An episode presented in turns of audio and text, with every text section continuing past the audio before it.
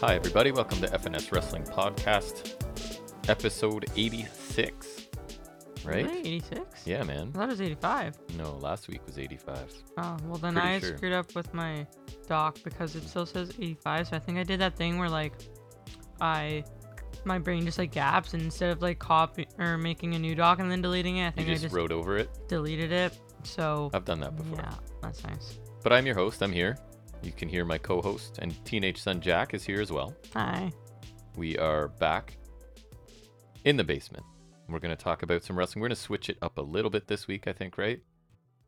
Because we did not get around to talking about AEW Revolution.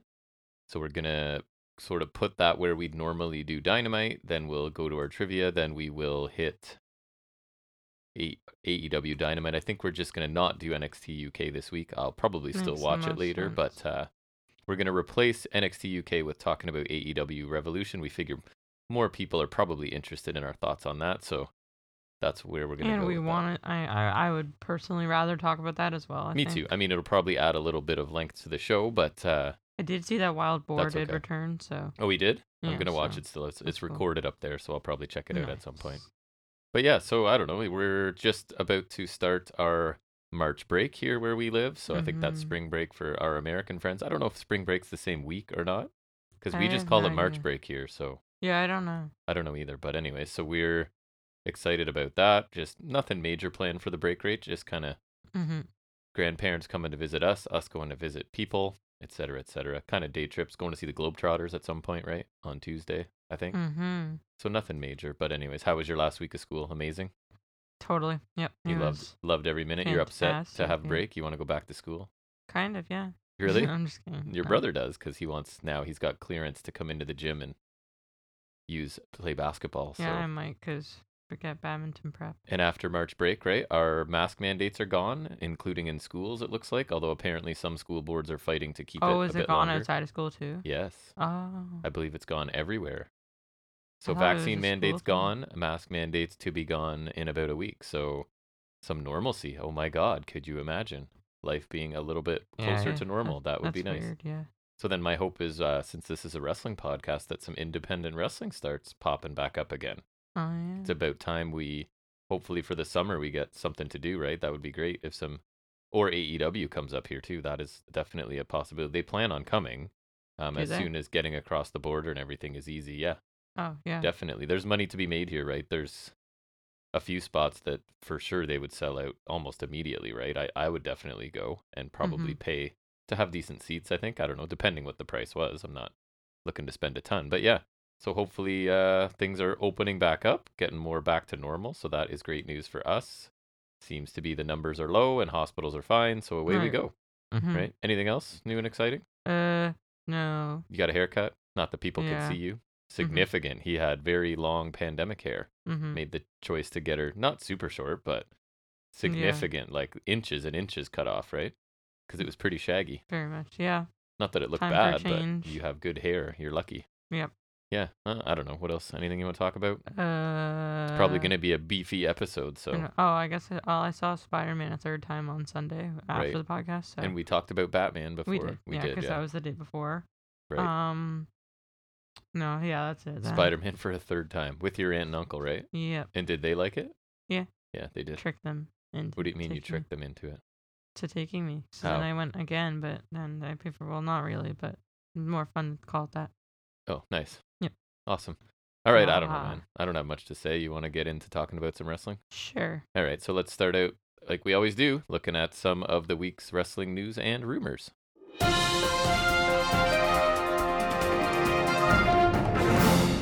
All right, so taking a look at some ratings, we've got Tuesday's Roadblock edition. They tried to pass it off as like a special Yeah. episode or whatever, I guess. Mhm. Um, it drew 613,000 viewers, so that's up 11 and a quarter percent from the week before. Earned a 0.13 in the 18 to 49 demographic, which is exactly the same as last week, so no movement there. Best key demo audience since January 25th. Best total viewership since February 1st, so decent numbers for them, right? I don't see them Yeah. over. I don't see them over 600,000 too often, I don't think. So that's 'Cause they suck. and we'll talk about whether Roadblock delivered or not once we get to that in any other wrestling business later. Gonna Uh, take then- a wild swing and say no, but Um, It wasn't the worst episode, but I, it wasn't good. I wouldn't say no. Mm. Um, Wednesday's live post revelation revelation. Nope. Revolution. It, it had a big revelation. the Revolution ev- edition of Dynamite drew 945,000 viewers, so slightly down 2.17%, earned a 0.40 in the key demographic, which is up 14.28%. So that's what they prefer, so they'll be happy that that number went up.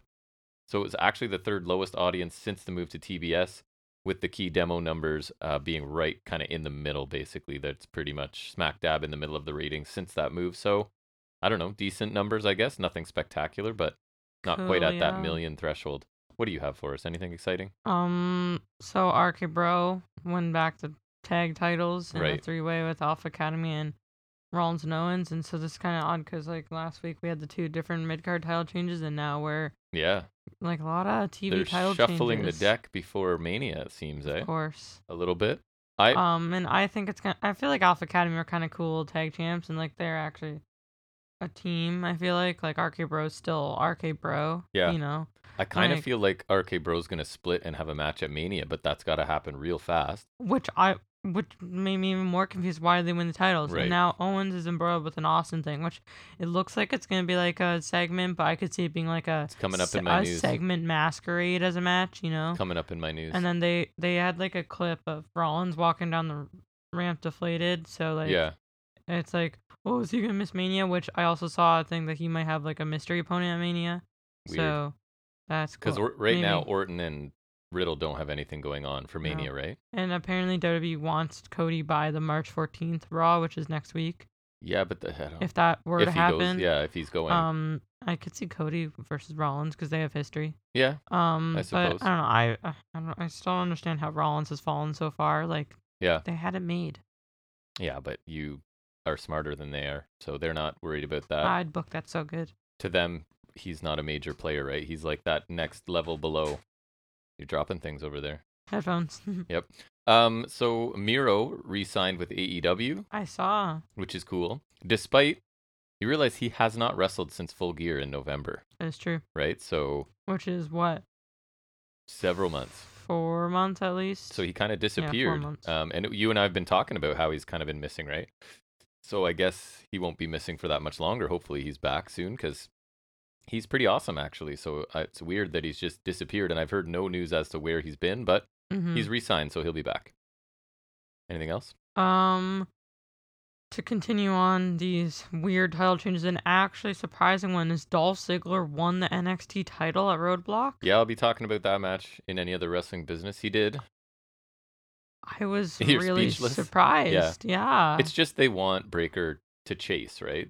Leading into yeah, Mania but then weekend. I would like then why why not Champa then? Or honestly, if we're just giving a title run for the sake of chasing, why the hell not Escobar? Yeah, Like, I like obviously like I would assume the plan is for him to win it back, which I feel like kind of sucks because I remember when two-time NXT champion used to mean something. Because I Yeah. remember it used to be only Joe and Nakamura, and then Balor, which was fine. And then Cross was kind of uh not really because he remember he got injured. right. But um, so that would kind of suck. But like, if they have to do the whole he- just for a babyface chase, why not at least pick Escobar? 'Cause Because I feel like that'd be cool. Like, because on like they wouldn't care if I it's think just the a answer is transitional run. they believe people know who Dolph Ziggler is, and that during that WrestleMania weekend, they're hoping to draw some new eyes, right? Okay, and and, they- then The average main roster if fan they're doesn't know drawing who eyes, Escobar is. the the the other angering part about that is only one member of the Dirty Dogs is a f- an, is an NXT alum, and it's not Dolph Ziggler. right. So it makes even less sense. So that's really I would have like I, if it was Bobby Roode doing it, I I'd be like that's weird, but that's that's cool. With it Ziggler, I'm just like what? Yeah. I've also heard that they're planning on bringing up Braun quicker than they initially anticipated. So Yeah, and that's what I was saying. It's kind of backwards. Like so maybe to make room for the NXT guy to the c- to go to the main roster, they had a main roster guy Right. come to take the title off of him. I assume Not that even like a former NXT guy. I Again, assume- he's never been in NXT. I assume Breaker wins it back at Stand and Deliver, but I don't know. i I've also heard they want Harland up, heard that too sooner which than later. I thought was kind of odd because I He- he, doesn't do a whole I lot. can't like, even say if he's a good wrestler because honestly, he's just had the way squash they matches, present right? him, right? Yeah. Like he's he's always like Just ramming them kills in and the that's it. mat. Like yeah, it's not even like at that advanced offense. Like, yeah, you no, know what not I mean? at all. It's like- Although he it's- did, um, he did like a. It doesn't sound like much, but it looked pretty nice, like a jumping splash to the back of whoever he wrestled this week. like an ultimate splash, I don't know. ultimate warrior. Yeah, kind of. It looked pretty good actually. Uh, but anyways, we'll see what happens. Um, what else do I ultimate have? warrior here? is pretty advanced. Right. Sources have told SE Scoops that Ring of Honor employees do not believe Tony Khan's ROH purchase will be interested in hiring them once the sale is complete. So we already knew they don't have any wrestlers. So it looks like the actual other employees have been encouraged to sort of explore new career opportunities and to speak Career to the opportunities. to the HR department of Sinclair Bo- Broadcasting, which is soon to be the former owner, right? So it seems like Tony's Khan oh, is so coming the in. deal's still in progress. Yeah, it's not Right, right. finalized, and but the thought is he's pretty much going to clean house, right, and put in. That makes sense. You br- you buy the place, you put in who you want to put in, kind of thing, right? So Yeah, I mean, if like you're, you'd probably just be lucky to get if you're sticking around. right. So it looks like uh, it'll be a completely new everything, and we'll see. I'm kind of interested to see what it's going to look like. Mm-hmm. Um. So obviously we saw um, William Regal came out after the Mox Danielson He match sure did. at uh, Revolution. Apparently Tony Schiavone had like no idea, so they kind of Yeah, I pulled a, heard that su- too. a surprise on him, which I Yeah. thought was kind of interesting. Yeah, that'd be fun for him probably. I feel 'cause like they, go should just way back. always do that with um Yeah, concerts. But all right, I guess it makes more sense with the history with him. yeah, and they've Regal. known each other since WCW days, right? Right. A long time ago, back Mhm. when he was not quite a jobber, but he certainly wasn't somebody they- Lower they, card, featured. Lord Yes. Steven Regal. Right. I only know that because he was in 2K16 for some reason. That's Right. William Regal and Lord Steven Regal, Yes, he was. which is weird. Um, Impact Wrestling has announced two more matches for their multiverse of matches. That's during I saw, WrestleCon, I saw that. Is that like? during WrestleMania weekend. is that like? So is it just like matches at the convention, or is it like an I actual feel like it show? is, but I don't know. It's a multiverse of matches, so I don't know if that's multiple companies. Well, obviously New There Japan's is involved. some, yeah, because it's Ishii versus Ishii Edwards. versus Eddie Edwards and Jay White versus Chris Sabin, and I apparently also saw Good Brothers, I think, and Uh, Briscoes. Briscoes, that's right. and then I saw something else too. Sorry, what was the one you just said? So it's White Briscoes. Sabin. yeah, White Sabin. Okay, um, and I I know I saw something else too, but I can't remember what. Those I'll are the try only to- three I had listed here. But yeah, so that's I don't know. I swear there was one more. I'm but- interested in. I mean, I wish Ishii weren't facing Edwards, but it'd probably be a good match. I mean, Es- Edwards can wrestle. I just don't really find him interesting, and Ishii's awesome. So White Sabin could also be pretty good. Good brothers, you guys know I have no time for at this point, but the Briscoes are, are Oh, uh, good. Return of Ultimate X. It says here. Oh, nice. Yeah, and I'm not sure what it is, but it says it says that here.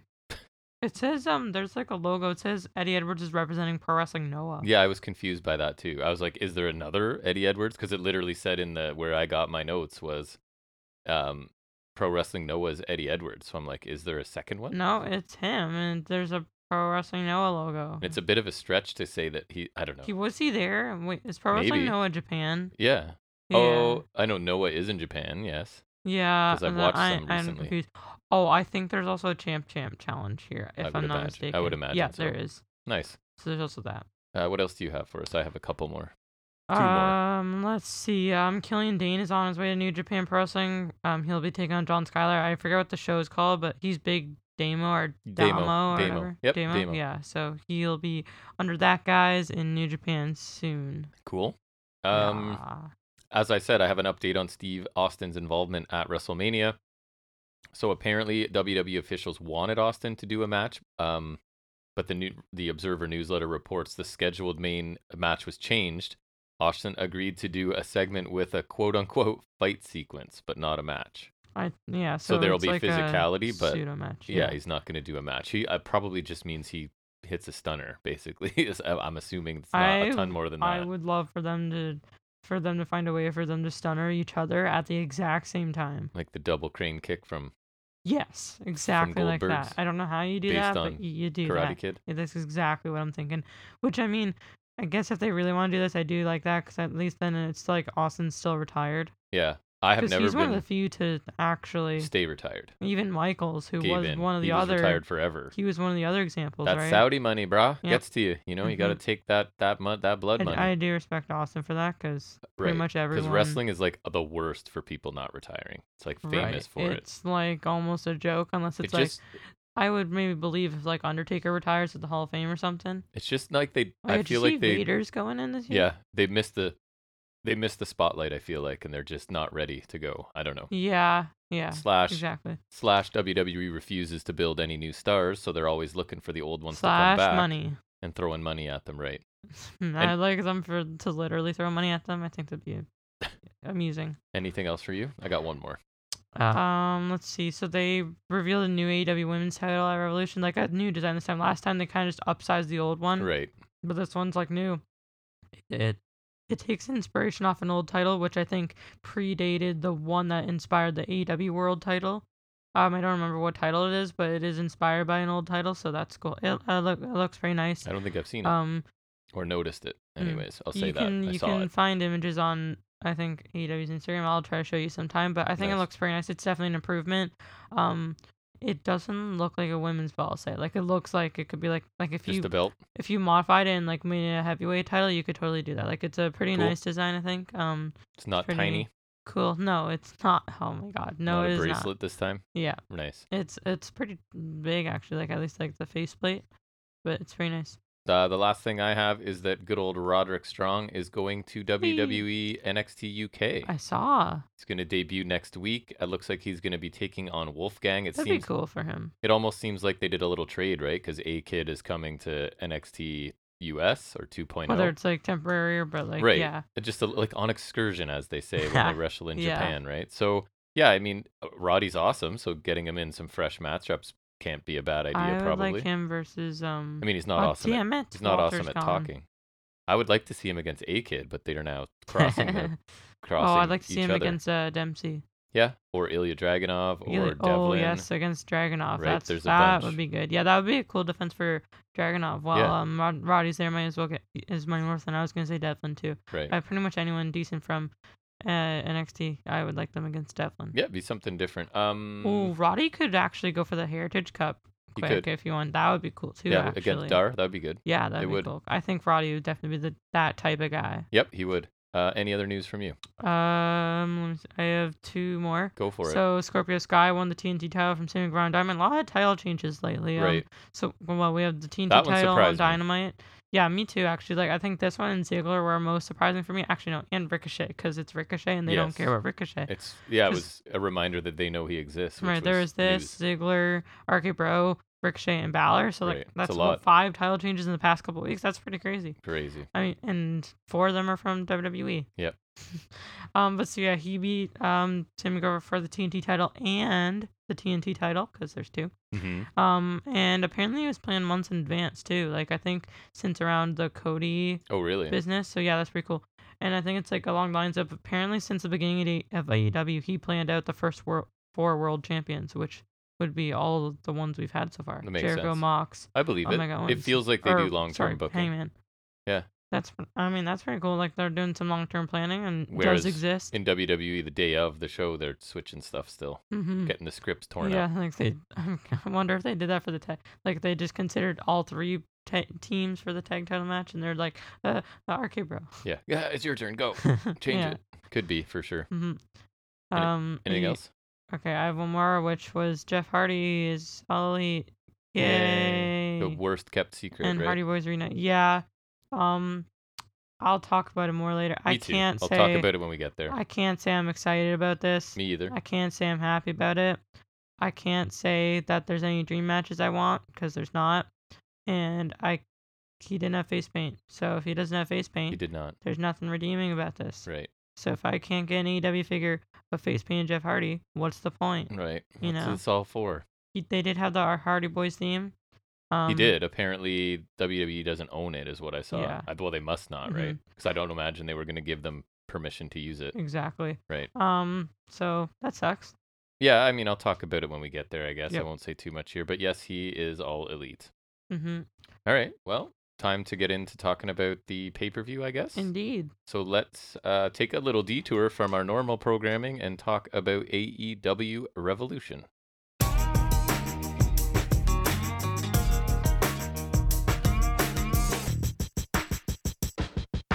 All right, so I think I we will talk about the pre-show because Because it was. it was worth watching, and one of the matches I thought was pretty excellent, and so did I you. So, enjoyed it a lot. E, like, it's funny, right? Because WWE, the- what was the last pre-show? They didn't even have a match. right? Yeah. And yeah, this, yeah, I and this think one you're had right. three, and I or at didn't- least last one we watched because we didn't watch Saudi Chamber. true. we Or did uh, not what watch was it? Blood, Money.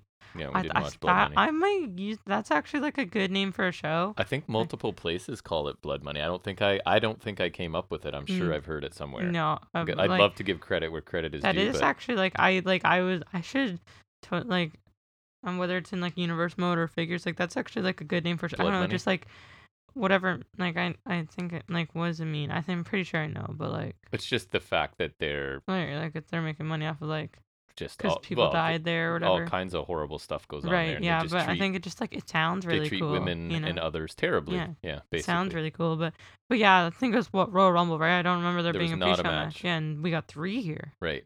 One of Um, them and not was much sick. else, right? So I Yeah. was pretty. no, I happy. like that they choose to like. You were saying like, how are they gonna pack three matches an hour? But I'm like, well, they they don't have any useless panels, right? I Right. feel like it'd be different if we're going. And I figured WWE. the hook match wasn't going to be super long, yeah, which it yeah, wasn't. for sure. Uh, so it opened with Layla Hirsch taking on Chris Statlander, and this was a lot of Hirsch focusing her attack on Statlander's arm, which I actually liked. I thought some of her Yeah, I like when Fo- there's an objective. Me too.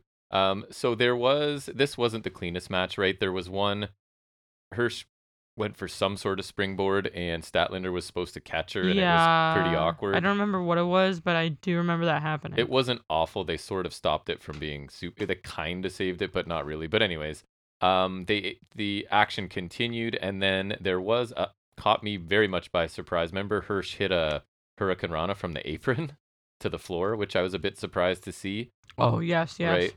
So basically, I'm not going to go into too much of these some of these matches, but Hirsch ended up picking up the win here, but she cheated, right? She grabbed a turnbuckle from under the ring and then sort of hit Statlander in the face with it as the Yeah, it was ref like the turnbuckle hook thingy. Yeah, as the ref was conveniently not looking obviously. So then she hit her moonsault, which I thought looked pretty good, right? And she picked up the win here. Um Do I don't know. you remember what she would finish with before that? Like um, I want to say a submission, but I don't know. I could oh, be wrong. they said um, it was like a cross arm breaker or an arm bar. Uh, Right. that's what it was. Uh, the something Katami, Fuji Katami or whatever. yeah, Whatever something. Excalibur. So he's always got like a Japanese He name for does. submissions. I He swear does. to God, like he's always he's always on it. I like I didn't think this match was amazing, but I, I enjoyed it. I liked Hirsch's um, limb targeting. I liked the a couple of the moves, like the Rana off the uh, apron and her finishing moonsault looked good. Like I thought it was a yeah, I solid think it was match. generally good, but like. I don't think it would feel out of place as like the women's match on Dynamite or like No, on it Rampage. wouldn't. I think the sloppiness hurt a bit, but I think generally it was like solid, like Me too. nothing outstanding, nothing bad, just like No, I think like um it was like a good like you're not gonna put it anywhere else on here other than the pre-show all right. for sure. And I was happy to see Hirsch getting a win against like a quality oh opponent. yes, I right? called that 'Cause I and like her, actually so- I will find that. So yeah, I don't we think I did can- very well on this one, but anyways. So I can um keep track of that. So then I'm not going to go into detail, but Kenny Omega's theme hits right, but instead of I Omega, actually got it. They actually Right. got me. we got Don Callis, and he the crowd is definitely not happy to see him I there. forgot about Don Callis, man. Basically, he brags about how great Omega's title one ru- was, despite him having to battle injuries, and he basically blames the crowd because they just kept wanting more five star matches out of Kenny, right? That is true. Kenny killed So it it and then led killed him to himself get hurt. too. and then I have my notes actually say he said more, but I went to change and get a coffee, so I wasn't paying much attention to it. Um, That you did. so then we get to oh, and that opening match because I sort of wrote it down was just under ten minutes, so Okay, I so got a decent chunk. I of got time. Hirsch, you got Silander, so I win. Nice. Uh, QT Marshall taking on Hook here in the next match on the pre show. So it's pretty much what you would think, right? Judo throws from Hook, suplexes from Hook. Uh, QT Marshall sort of being the heel and cheating a little bit. And then He's- QT dominated the rest of the match and everything ever. obviously. Like he was taking shots while the like not clean breaks. He was running a hook into the turnbuckle's face first, clawing at his face, stuff like that. But eventually we got what we figured we would get. Um, he counters the cutter, locks in the red rum to get the submission victory in about I think it was like five minutes is what I had pretty much written down there. Let me see. Hook wins with the red rum in five minutes. Yes, that's what it was. I mean, this was all it needed to be, right? I don't think there was any universe anyone thought QT was winning. It didn't need to be very long. Um, Hook is really quick. He has a lot of ability, right? He knows a lot of different throws and suplexes. Uh, QT got a tiny bit in, and then Hook gets to win decisively. So I thought this was what it needed to be. Hook continues to impress me. Um, just considering how young and inexperienced he is, and I watch all of these people who are terrible on NXT 2.0. oh, So like that's sort of my point of comparison, right? So Hook really stands Yeah, out for sure. compared to most of them. So the match served its purpose. Was it awesome? No, but it was watchable, no, it right? was I thought. it was what you would expect it is, Yeah. and I mean, I don't know. I I think Hook's like he is definitely good. Yep. I just don't. You don't see the hype yet. Yeah, no, I like I do think he's good. I think he's really cool in the ring. I just don't like think he warrants so much popularity. Like Yeah. I think I do think he's cool in the ring. I don't want it to sound like I don't Right. think he's good, but like and I'm I not just saying I think he should be the champion or anything, but the, they should just keep bringing him along slowly the way they are, right? He's just kind of showing Mhm. up, killing people, and leaving, mhm. uh, kind of thing. So I thought that was good. Then we get to the final match, which is the House of Black. So Brody King, Malachi Black, and Buddy Matthews taking on the team of Pac, Penta, and filling in for the injured Phoenix. We've got um, Redbeard, Eric Redbeard. Is that what they call Mhm. him now? Right. FK Eric Rowan. Right. Formerly of WWE fame. You mean formerly of the Bludgeon Brothers, right? Correct. That's the fame I was referring to. Um, so this match was pretty crazy. It One was of those actually like it like I really would fun. I would totally put this on the main card. Like Yeah. I w- I liked it better than the other trios match. So they did I. had. I- Yeah, like it was really. this was one of my favorite matches they on made the show. even like Redbeard look really good. Where He- like he's like a good big man, but like I wouldn't say it's like amazing compared to EW. But he like he fit in pretty well here. Yep, Um, some highlights you had Penta rolling through Malachi, hitting Buddy Matthews with oh the yes, destroyer. that was sick. Uh, Brody King hit a Death Valley driver on Eric Regbeard at one point. Uh, Penta hit Malachi Black with Fear Factor on the apron, right? Um, and then basically that was a weird spot because with all the chaos going on, remember he rolled him into pin, but the ref was like, no, no, he's not the legal man. So it was this weird little like in this match full of chaos and stuff all over and people everywhere, the ref was like, nope, this is the wrong, this isn't the legal man, which great, I guess, but it seemed kind of strange because hmm a lot of these multi-man tag matches are kind of you have to just the ref is not in control at all, right? So this was like a brief moment of control for the ref. But anyways, uh, Matthews hits a curb stomp at one point for a near fall, right? No, wait, wasn't it the no? It was Mm, the, Wicked Stepsister. Stepsisters? That's Yes, not I believe curb it was. stomp. Um, and then basically we get there's Redbeard's trying to go two on one against Matthews and Malachi Black. He's about to choke slam Black, but he gets hit with the mist right at that point in the show. I think he gets like what he gets like missed in the need, and then like Yeah. he gets it was a driver or whatever. and he then gets yeah, blur- barraged. Brody King hit that like violent looking pile driver, the, like sit s- out Rikishi pile. driver. Yeah, it looked great. Mhm. Um, and he didn't pin though, right? It was I think it was black. he, yeah. So he ended up hitting him with it, and then oh, Matthews pinned him because I made note of it. Oh, So yeah, Brody King hits this nasty looking pile driver to Redbeard. Matthews pins him for the win in just over 17 minutes. I So thought Murphy looked really cool because I he looked I, good, man. The I- Pac Murphy sequences I thought yeah, looked for great. sure. I think Murphy stood up pretty nice, but I think like all, I just based off his ring gear, I thought it was interesting 'cause he wore pretty like all black, like his kick Yeah. pads and knee pads were all black, which I remember like he's usually like one of the guys. Like I feel like the only time I saw him wear black, it was also with w- a lot of white, like Mhm. it would be white on the front, so he kind of wore like an all black, which I thought was new for him with like the shorts and whatnot. Yep. So that was cool. He looked cool. Yeah, I Um, noticed that. I mean, I, I'm not. I thought this match was pretty incredible. I just thought I had a great time watching it. Right? Yeah, Like, I I think everyone like like I said, even Eric Redbeard, like everyone like looked good, got time to shine. Like I think it was, and there, it was just all over the place, but It it, was. was. just a it was but enjoyable. everybody's super talented, right? Like even A lot of good Redbeard did his stuff, job yeah. well. And Mhm. and I said this at the time, and it doesn't make me happy to say this, but this buy-in match to me was literally better than anything I saw on Survivor Series. Right? Like one of the And- big and, like, four. pretty much anything on Rumble except I like the opener. one of the big four pay per views for the other company, and I like this pre show match better. And that I- sucks to I'd say, that, it's even right? better than most of the Rumble for sure. Like I, th- Yeah. I would like uh, Other we than the were saying- Rollins Reigns. Yeah, other Yeah. than that, um, I would say like I think there were a couple of filler matches on the pay per view. I think this would like if you just plucked this and put it on the main card, it would definitely deserve it. Like this Yep, was really was good, super cool. fun. Like if- I wish this has had this ha- this had had a bit more of a build because Mhm. then that would have made this even better. But Mhm. like I think just as like a like this is a really good pre show match, like a main card worthy pre show match I is agree. kind of hard to come by. So that was really cool. Like they definitely killed it with this one. I thought so. Pa- I thought Penta looked extra quick. Pac is explosive, as he always is. I really liked seeing Pac and Matthews interact. Um, I Some need of that Malik- match for sure. Some of Malachi Black's kicks looked really stiff. Brody King, I thought here looked the best he has since arriving in For sure. AEW.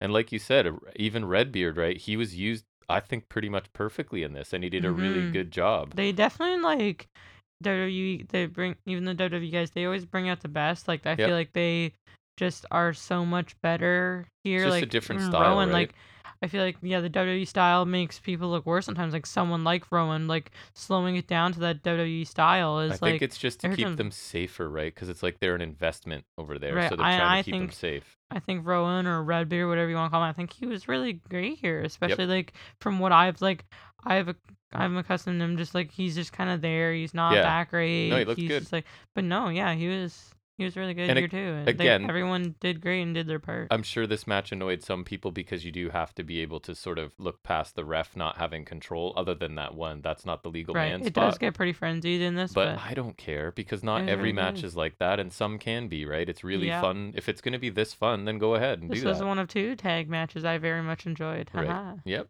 Uh, so then we move on to the main show and the opener. I was surprised by the choice, but in hindsight, it kind of makes sense, right. Right. We talked about it a little bit. Um, and that is Chris Jericho taking on Eddie Kingston. So the first move, right, was Kingston landing a half and half. And I honestly, Which I thought, Jericho like hit his head pretty good off. I of. said to you, I think this match might be over. Like, I thought Jericho was honestly injured. Yeah, like you can like see him like actually kind of like knock off his head at least, right? And they did check on him, and I think that was a legit check in. But anyways, yeah, it he, definitely did look pretty legit. um, he was able to continue, which is good because uh, this match went on for quite a while. So, um, so it seems like he was Jericho was kind of going after Eddie Kingston's eye a few times here, right? Um, we get chop battles, suplexes, obviously. Um, Jericho landing a suplex that was really high on Kingston as well, right? There was a few people landing on their heads in this. Mhm. Walls of Jericho's locked in at one point. The crowd seemed to respond well to that. Kingston got to the rope for uh, the, the break, obviously. Um, and then Jericho's arguing with the referee. That allows Kingston to hit that spinning back fist. I forget what he calls it. Um, the Hurricane, maybe, or something uh, like that. hurricane or something. I Yeah. think it's hurricane. Yeah, or something like that. Jericho hits a code breaker, um, and then he, goes. He's been. I noticed in a couple times in this match, he kind of slept like it was mainly the one knee, which yeah. it's n- like it's mainly a- it's supposed to be like a long blower, right? So Yes. Uh, he goes for the Judas effect, but gets two of the back fist from Eddie Kingston. And then Hurricane. Kingston locks in a stretch plum, right? As it was Which- called, yeah, which I have not seen before. to force the tap out. And he finally, so the story of this, right, was that Kingston can't ever win the big which one. I thought like the submission was kind of lame, but like I thought it it also didn't look looked kind of super painful to me, but it that was my thing. Like it didn't look super painful, but at the same time, it like kind of looked practical. 'cause he's like at least he kept like wrenching I- on it to and apply I think pressure. the you know what I point is mean? it's stronger to win the big one by making the guy tap out. right, Right, and I yeah, and guess. like at least he like kept wrenching on it. You know, kept like applying pressure and applying force. Like a, Right. whereas like just holding him in it. You know what I mean? Yep. So I, at least there was that. So I, I I probably wouldn't have chosen this match to start And the he show, did but take neck damage right from th- early on. Yes, but in hindsight, I think it was smart because Right, that's what following you were that saying to me. following that trios match that was crazy, right? Right, if Um, you're someone like us who's watching the pre-show, right, or if you're they or are in more person, so if you're in attendance, right? You're like, because after this we have the three-way tag, so it right? So ramps that's back up that's again. two frenzied three, uh, sorry, Exactly. six-man tag matches, right? So this does kind of work. I feel like they've done this sometimes. Like it's, I obviously I think it Smart, was like I think. more faster paced, but like similar to this was the opener for Full Gear was MJF and uh, Right, Darby Allen, which right? was amazing. Which I think, yeah, well, that was sick. That was definitely I love them preferred more, it to but the like MJF match and on had this show. a had a like a faster pace, but like you get what I'm saying, like Yeah. similar matches. So Yep. like they they kind of have done that before, but I think like I I like this. I think you definitely liked it a lot more, but I like. really like this. I, yeah. I just like liked a few things on the show way more, but I think Mhm. this was definitely good. Like it was what I would expect from these two. I think it was, I think it was good. Um, I I like Kingston getting the win. Like I think he Yeah, me definitely too. should have, which I believe I picked. So you did, and I woo. did not. Um, he's he's a little more um flabbier than I thought. Yeah, it gives Mm. yeah this kid kind of gave just the fans the chance to catch the breath. Not to say it wasn't a good match because no, this but was just one of like my they have a different pace, right? This is one of my favorite ones on the card. I found this show begin not to spoil what I'm going to say, but beginning and end, and then there was some stuff in the middle that I was just like, it's good, but it's not amazing, right? Um, it's not like full gear. right. Um. So yeah, just that a nasty half and half to start by Eddie.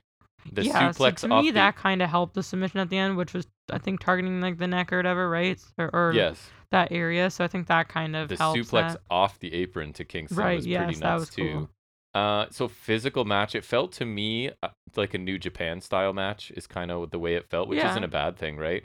I like really high suplexes, a yeah. lot of vicious chops. By the end of this, I St- thought, strikes and high suplexes. yeah, I thought Mhm. this was really good and over delivered somewhat because I wasn't expecting it to be this good. I was kind of hoping it would because Jericho, like we said, he's looking like he's in shape again, right? So I think that that yeah, helps him. definitely. Like, or at least like for his age, like for sure. Oh, yeah. Like he's looking, m- he's looking as good as he did. Like I think like earlier in AEW he looked Right, like this, exactly. right? So he's he's definitely back to form. And Eddie Kingston always brings a little extra drama to everything, I think. Uh, so Yeah, he for and sure. Jericho told a good story in what I thought was a really hard hitting match. Yeah. Again, not what I would have chosen for the opener, but I think it was But an in excellent hindsight, it start works, to the yeah. show. Yeah. hmm for sure. Uh, so then we get, we're going back into some crazy tag team action oh yes, here. I've enjoyed this very much. So this is the triple threat for the AEW Tag Team Championship. So it's Young Bucks versus Red Dragon, Red Dragon. versus Jurassic Express, who are defending here. So I know neither of us got this one right because I was No. surprised by the Yeah, me outcome to too. this one a little bit. I'm surprised, but I'm good with it. So what we expected, we got at the beginning at least, which is Red Dragon and Young Bucks kind of working together, or at Yeah, least they- agreeing to they focus did on the it at champions. the route which I always don't prefer, because I remember I was first accustomed to the multi-man, like the three-way or four-way tags, like they did here, where you have two people in yeah, and one team is completely out, right? But then Right. I remember I want to say it was Clash of Champions 2017. They had a four-way tag for the SmackDown Tag Titles, and they did it where there was one representative from each Right. team, which I think now I definitely like much better because it makes more sense. Mhm. Because then you can't have like, because was it New Age Outlaws who did that or something where like you just tag they tagged in the other partner and pinned them, probably. like I don't pinned, remember. like they pinned their partner. You know what I mean? Oh yeah, that did happen once. oh And yeah, so that makes y- sense. You can't you can't do that. And then also to me is you can like you're only tagging your partner, but then also like no matter what, it still feels like a triple threat or a four way because Yes. you have four people in at Yes. once, right? So it's because here it kind of is like it sometimes can just boil down to a one on one still, Mhm. right? So if, to me, it would feel Until like things break down and go right, crazy. but I like think happens. still a great match. So there's some cracks in this alliance as both yeah, teams for are sure. I trying to. do like how it kind of like yeah, it kind of fizzles out. Like I feel like they played this really well, right? because they were I, each trying to get a pinfall on Jungle Boy, Right, and then the yeah, other sort they of like, "What are you definitely Played doing?" out the alliance thing. well for sure. So Jungle Boy played the face in peril for quite a, quite a while here, Which and then makes we sense. we got the Luchasaurus hot tag. Um, so he kind of took out everybody at that point, and then we get some more brawling, working together, that kind of thing, and then it settled into each team working for themselves at this point, right? It was kind of like the alliance is kind of Mm, Which gone. is definitely where it gets more interesting. Jungle Boy hit a shooting star press on O'Reilly, and that was He as did? O'Reilly was hol- held on by Luchasaurus, right? And Wait, Jungle... Boy hit a shooting star press. yeah, I think so. Really? That doesn't sound like him. I don't remember that. Maybe, uh, That's weird. maybe I wrote it down wrong. I don't maybe know. Nick Could be, Jackson. I don't know. I don't know. I feel like it was Nick Jackson. could have been. We had Jungle Boy got taken out by a belt shot by O'Reilly for a Yep. near fall, right? Uh, Jungle Boy kind of was the victim of taking a lot, a lot of He big took a offense lot in this. But, I mean, he did get a pretty cool spot. a BTE um, at trigger one he point. got. Oh right? yeah. Um, and then we did get the uh, Thoracic Express, right? Was Mhm. the finishing? I don't even remember who it was on. Do you? Uh, I, want to just- say it was Matt Jackson I or just Nick made a Jackson. note that It's it one was of the the bots. finisher. Oh yeah, they had goatees this time, which They is did. just another classic gross look. And I thought this was the first time in a while that Luchasaurus was back to looking yes, like himself. yes, I Because noticed that on even Dynamite, in the too. Dynamite match this week, I didn't see that, I noticed that a little bit at least. um, but I 'cause saw it in remember- this one. It yeah, was back uh, to him. you missed the one spot though. I remember. Um, so I think Jungle Boy had like um one of Red Dragon on the top right, and then I think one of the Bucks was like kneeling in the corner, and so he hits a Frankensteiner to the Red Dragon guy, and then remember he flips right into a German Oh, suplex yeah, that on, was- on that one of the was Bucks. cool. That was really That cool. I was remember cool. that. Yeah, so it was like. Picture one guy on the turnbuckle with him. He does the Frankenstein, and then right into a German Yep. suplex on the other guy. Yeah, that was really cool. I remember So- that. I was underwhelmed by the first couple minutes of this for some reason, and then like they ma- more than made up for it. This Yeah, this went crazy. This, This, is was exactly what I was hoping for. this is kind of AEW kind of has the market cornered on this like either multi-man tag matches or multi-team if, matches. th- if it's like this, I would love another like three way or four way tag. Hell, Yep. throw in another team if you want to. Like this is really great. This company has by far the best tag team division in at least North America, right? And I just thought this was an excellent multi team match, Yeah. like really fun again. smart to have the buffer of the Jericho Kingston match in between. which is good in its own right, but just like the pace, right? Yep. It has a different pace in these. Exactly. Not that it's a bad match. It's just Right. it lets It's you just catch your different. breath and enjoy a different Right. style, and then it's back to this Yeah. chaos. So I thought this was an excellent match. There were myself. definitely a couple other matches later on that I really liked, but I, looking back, this is just the one I feel like I enjoyed the most. Like Yeah, there's just like a That's lot fair. going on, It was super a fun. lot of fun action. Like I think it was really great. Personally, I s- think Red Dragon still should have won, but honestly, I'm okay with Jurassic Express winning because I, I It would wasn't what I like- expected. would, yeah, they kind of pulled a surprise Yep. on us, and then also I, I, I'm okay with seeing them get a title run. I feel like mostly it's been on Rampage. Um, I'm hoping like this maybe means like they can start to get more in their run. You know what I mean? Mm-hmm. So um, I'm okay with the result. Um, And I think it might be also that they have a story going, Red Dragon and Young Bucks, Yeah, that I was just doesn't thinking too. require the titles. Yeah, right that now, was right? one of my thoughts, right? But then I was like, you could like it could also have also benefited the storyline. Mhm. But um, I think yeah, that was just a great match, really fun to watch. I do like, I like trios matches, like the the pre-show match for sure. But I feel like this is also cool because it adds another dynamic to that where it's three teams instead of it was two. super so fun. It was awesome. Yep. Yeah. Then this is where things started to slow down a little bit for me. In the middle of this show, we get the face of the Revolution uh, ladder match with Keith Lee, Orange Cassidy, Powerhouse Hobbs, Ricky Starks, Wardlow, and Christian. which wasn't bad for me, but I thought it was a little underwhelming.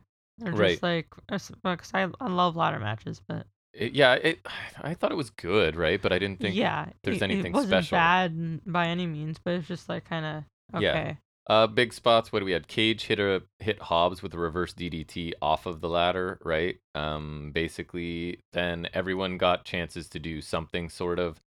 Uh, Oh, there was that one spot where I remember like um, I want to say it was Wardlow and maybe Hobbs. They were like fighting over a ladder, yeah, and then Cassidy was like hanging onto it because remember he did like the Yes. helicopter bit, and then he he like skinned the cat did. on top of the ladder bridge. and was did. trying- I thought that was really cool on a 'cause- ladder that's held in the air by Wardlow, right? and I think Hobbs because they were like Right. they were holding because like Cassidy. So I Uh, remember what it was. I think so it was Cassidy, Keith Lee and Wardlow, but yeah, Okay, Keith Lee and Wardlow, right? So Cassidy has like the ladder around his head and he's like spinning around doing the helicopter bit, right? Yep. And then Wardlow and Keith Lee come and grab the ladder and they're like lifting it up and Cassie's hang on to it. So then he like pulls himself up, flips over. So now he's like standing on this kind of like ladder bridge trying to grab yeah, it, it which was cool. I thought that was really cool because like a lot of times you do the spot where like some people are fighting like like Kofi would run up the ladder and try Yes. to do something right or like Cassie did that It was just a on the different pile take right on that. yes Yep. exactly it was different I thought that was like I thought that was really cool Yeah, it was cool. Mhm. Um, and then we get a confrontation finally between Lee Wardlow and Hobbs.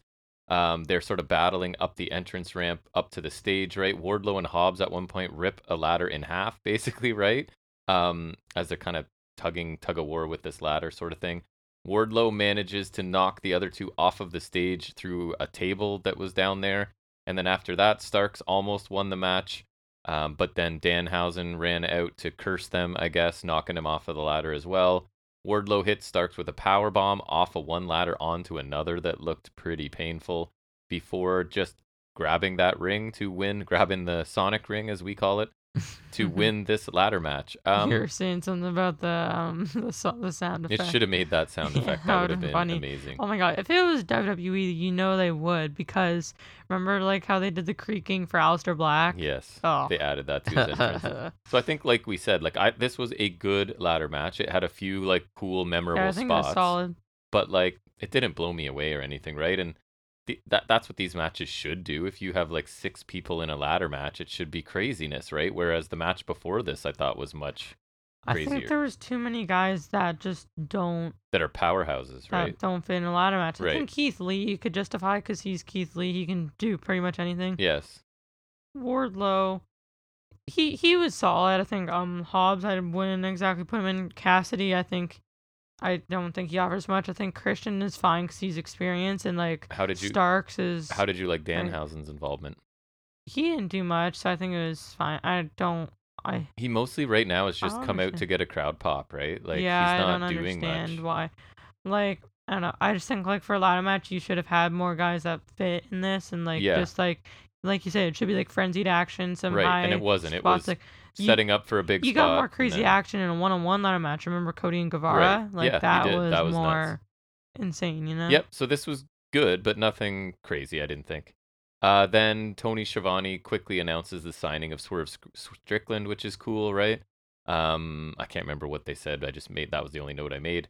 Then we move into a match that I don't think belonged on this pay per view at all. Could have been on Dynamite easily, and that is Tay Conti taking on Jade Cargill for the TBS Championship. It only got about seven minutes, so it That would wasn't explain why I don't remember a lot. it wasn't cra- crazy. Cargill almost hit Jaded right near the beginning of the match.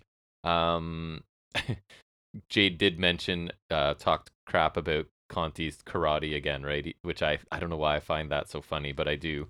Um, It feels Conti, so like ignorant or it's whatever. like just disrespectful, right? I Yeah. can't even be bothered to get the right martial art. I'm just gonna call it karate, right? Which I Even think though is I, funny. I know they've said a bunch, right? Like Yeah. that that w- or what she does. I mean, yeah, so it's jujitsu and something. judo. I want to yeah say. that's right you're right um and i think judo she's like super accomplished in actually but anyways she conti lands a bunch of kicks Oh obviously. yeah, Cargo like kissed her right away. yeah there was some I kissing didn't even notice that the first time. and i around. think that's becoming a gimmick right because on dynamite she talks about who's gonna get the kiss of death next Ah, so i that think makes that's sense. right I think Kiss to Death is odd because that's Valera's Right, finisher. right um so conti hits the ddt for at one point for a near DDT. fall uh, Anna Jay interferes, hitting Cargill in the face with a steel chair because Cargill hit her with a cheap shot at ringside, I guess, earlier. And then there was a pile driver, but she couldn't manage to keep Cargill down. And then a little bit later, Cargill bounced back to hit Jaded, gets her record up to a perfect 28 and 0, picked up the win here in kind of what I guess it didn't really feel like a pay per view match to me. Although I, I must admit, I didn't think it was going to be amazing. I thought it was like it was it was fine. Of course, it's FNS wrestling. What are we gonna say, right? Like Yeah, I was pretty sure for people like this. yeah, again, seven minutes is nothing. Like this is one of those matches where like just stick it on Dynamite. Right, that's what it honestly, felt like, or like. like Rampage. Well, no, actually Dynamite because TBS. Yeah, Right? like, Although they don't seem to care. I about don't that. remember any glaring sloppiness or anything. It just wasn't amazing, right? It was fine. It was a fine match. Yeah, that, that- like it.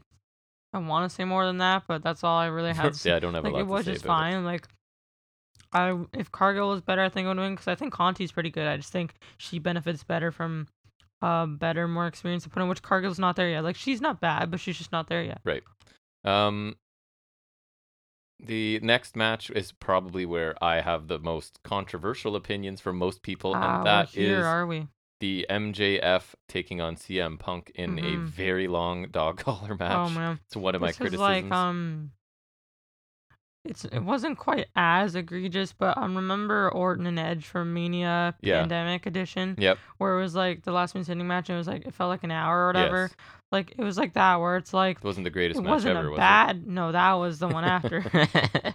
it wasn't like a bad match, but it was just like wasn't as good as people were raving about. It felt Yeah. like too long, you know what I mean? Not Yep. not enough like exciting action, which I feel like applies here, just not as much. Yep, I agree. Um, so to start, I guess the first notable would be Punk's entrance, right? He came out to his Ring of Honor theme and In uh, his old gear that indie he, gear, he wore in Ring of Honor too. Yeah, um, right? thought the theme was kind of cool because I'd never heard it before, so I thought it was a cool entrance. Yeah. Yep. So early on, this is the standard chain stuff, right? They're chained together at the neck, so lots of choking and yanking each other. It was a, a little bit of MJF trying to get away and CM Punk reeling him in, right? Just showing you can't. That's why he chose this match because you can't get away from him, kind of thing. Uh, early on, really early on, MJF sort of hits Punk with the chain in the face, opening up the same cut from on Dynamite early in the week. So MJF is like a 100% covered in blood, like right away, basically, in this, right? A little bit later, MJF actually gets a microphone, demands that Punk basically uh, say that he quits, and then Punk refuses and swears. I forget what he said, but anyways, the crowd started chanting He it. told Mac to eat. Poop. Yep. Yeah, and the crowd started chanting it.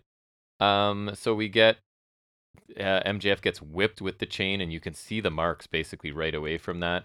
I wonder like what kind of chain they're using. Cause obviously it's like not a fake chain, but No. it has to be like, you know, what I mean, like it can't be like a full on chain, otherwise that hurts like a hell. You know, well, what I mean, the like marks I'm, showed up pretty yeah, um, instantly. I'm, I'm, I'm like I feel like it has to be like some sort of like to make it like less painful. You know what I Maybe. mean? Like I feel like. Or, m- or maybe not, but I feel like there has to be something they would do to it. You know what I mean? Yeah. Like where it's like ladders, or like Could they just still be lighter. hurt, but Could like, be made of aluminum, or I don't know. how right? they Yeah, did it. yeah, something like that. Uh, MJF counters go to sleep into the salt of the earth armbar, um, but he oh that was one spot that was kind of interesting punk was basically smashing mjf's hand with the chain right he had i think he wrapped it around his fist and was punching it so mjf sort of selling this injured hand couldn't quite get the salt to the earth the way he wanted to punk locks in the anaconda vice to almost get a submission there then we get uh, punk hitting a pile driver on the ring apron i don't know if this is when it was but there was one spot that really bugged me where they were trying to do something on the apron and the chain was wrapped through the ropes and Punk was ha- Um, or I'm not sure. MJF was having trouble figuring out how he needed to get through and back out Right. to unwrap See, it, that, that's one of the things. which is right? one of the dangers of these matches, right? Um, and then just because we needed more stuff, we get a bag of thumbtacks are put into this.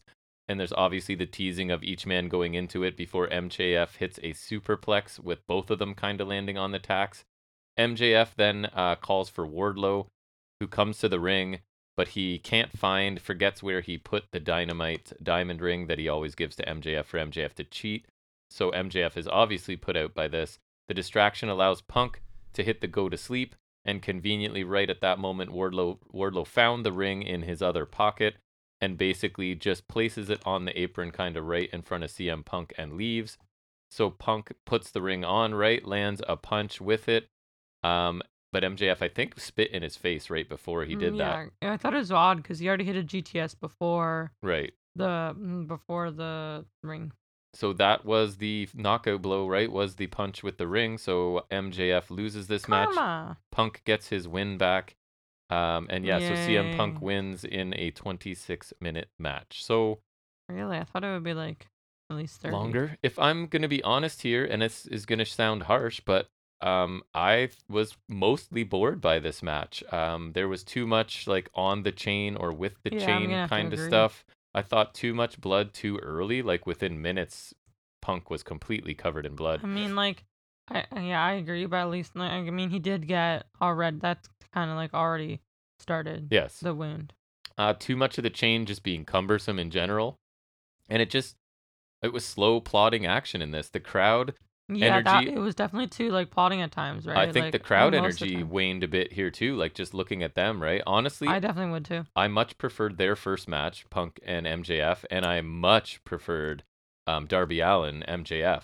Yeah, opened the both previous of those were pay-per-view, definitely right? better for sure. Uh, I thought the only thing that I really liked, I really liked Wardlow's involvement here. It kind of brought the crowd back to life yeah, too. They I really was wanted like, him. I mean, I'm there. not thrilled with MJF losing, but I think it was a good finish for sure. Like that Yeah. definitely redeemed it a bit for me. I, I'm sure there's ton of people who love this match. I haven't really listened to much yet because I was trying to wait It, until we it get is one ours of those done. matches, I think, right? Like But, where everyone yeah, just I- loves it. And I- so I'm not saying it was bad. It's just not for me. I came Yeah, into this saying I sure. don't generally love dog collar matches, and I stand like, by that. I here. remember sa- I did like the Cody Brody Lee one. Yeah, I it think was that better. one was well done.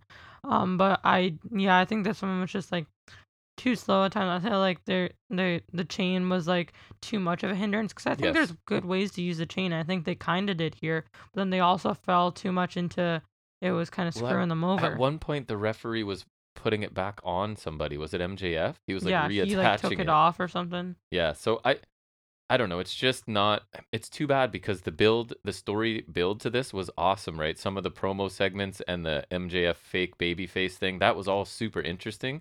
So this didn't pay off the way I wanted it to, right? So no, definitely that not. was disappointing for me. Yeah, Um, then we go to this kind of the disappointment continues because not that it was again bad, but I was expecting more. I guess we go to Thunder Rosa taking on Britt Baker for the AEW Women's Championship. and this one I think I've seen more complaints about, whereas I think a lot of people enjoyed the dog collar match. Right. Um, so lots of cheating in this. Um, I don't know. Was there anything major? Air raid crash um, from Britt Baker. And then, I don't know, I'm just sort of looking quickly. Rosa managed to hit a tombstone pile driver. That's correct. Um, we get involvement for Rebel jumping up on the apron to distract the rec- referee from making the count off of the pile driver. Hater then tried to help Baker score a cheap victory by throwing the belt in the ring, but uh, Baker hit a stomp for a two count. And then um, Rosa kind of gets her win stolen again when she locked a straight jacket on Baker, forcing the tap, but the referee missed it because he was too busy being distracted by Rebel again. So lots and lots of cheating in this. Uh, Rosa left the ring to go and try and deal with Rebel and Hater, only to be hit by a stomp as she got back into the ring. And that was it for the pinfall, right? So Mm-hmm. I don't know. Um, I thought there was like I think it was solid, right? But like That's I think exactly the word I have in my notes. But like, I feel like the interference was too much. There's like a I lot. feel like, yeah, and like it was like I feel like there's a way to do it well, and like they've done that before. I think you like I don't, Usually, I generally really have- like Rebels' involvement. Maybe it's two of them is too much. I don't, I don't know. not even that, because like I feel like that's been done fine before. Like Oh. Yeah. I usually don't have an issue with it, but like, yeah, this I was just like, it was too much, and like I don't know, I was just like. It cluttered up the match a bit. Yeah. Like I feel like there was decent action, but I feel like sometimes it was a little too slow, and then the interference kind of like um cluttered it a bit. And I feel like they might be victims of their early success because you can't help but compare this to the unsanctioned Yeah. match, which was almost my match of the year. I thought it was amazing. But even so it's still, I hard- think they could have done it's better hard for to sure. measure up to that, right? So Well, like- they might, they might next week. it right. In the end the match held my interest, but I just don't feel like this was the product of like a bitter I think lengthy it did, feud, but I right? don't think it did quite enough. and both both of them worked really hard. I was just hoping for more than this, if I'm being honest. So I Agreed. don't think it was bad. I For just sure. wanted more. hmm Um, so then this is kind of where things started to pick back up for me as Yep. we get my guy, Brian Danielson, taking on your guy, uh, Jonathan Moxley, in uh, what I thought was a pretty pretty awesome match. Violent. It was violent yet technical, sort of, right? it's Um, it's that kind of which I like because like I feel like a lot of time violence is not that. right. But so I I did like that uh, like especially in comparison to the um dog collar match. Right. Lots of s- uh, strikes, chops, kicks, clotheslines, what you would expect, right? Um, lots of brawling exchanges here. I'm trying to think if there's any major highlights I wanted to point out. Um, back suplex from the top rope at one point, right? Um, then it was just back to more striking, simultaneous kicks, a running knee for a near fall after uh, Moxley had a bulldog choke on and Danielson escaped it. Danielson locks Moxley in a Moxley in a triangle choke and reins in punches and elbows. Um, but Moxley was able to get sort of the shock pin fall rolling into the choke to pin uh, Daniel's shoulders to the mat uh, to pick up the win here, right? So kind of countered the counterer, if you will, sort of thing, right? hmm Um, after the match, Danielson hit Moxley with a kick and they brawled until Regal suddenly comes Oh, out, right? Mm-hmm. William Regal. So this just was a surprise. here. Yeah. And Love he, to see him. he, it was interesting because who did he slap first? Uh, I, think he want slapped- to say Brian because think he so, too. attacked. He kind of like instigated the fight after the match. I don't remember, but I so then it's wanna like say he it was him. slaps Danielson, and you're like, ooh, he's siding with Danielson, and then he turns and slaps Moxley as well, right? Um, and they gets them to shake hands, basically.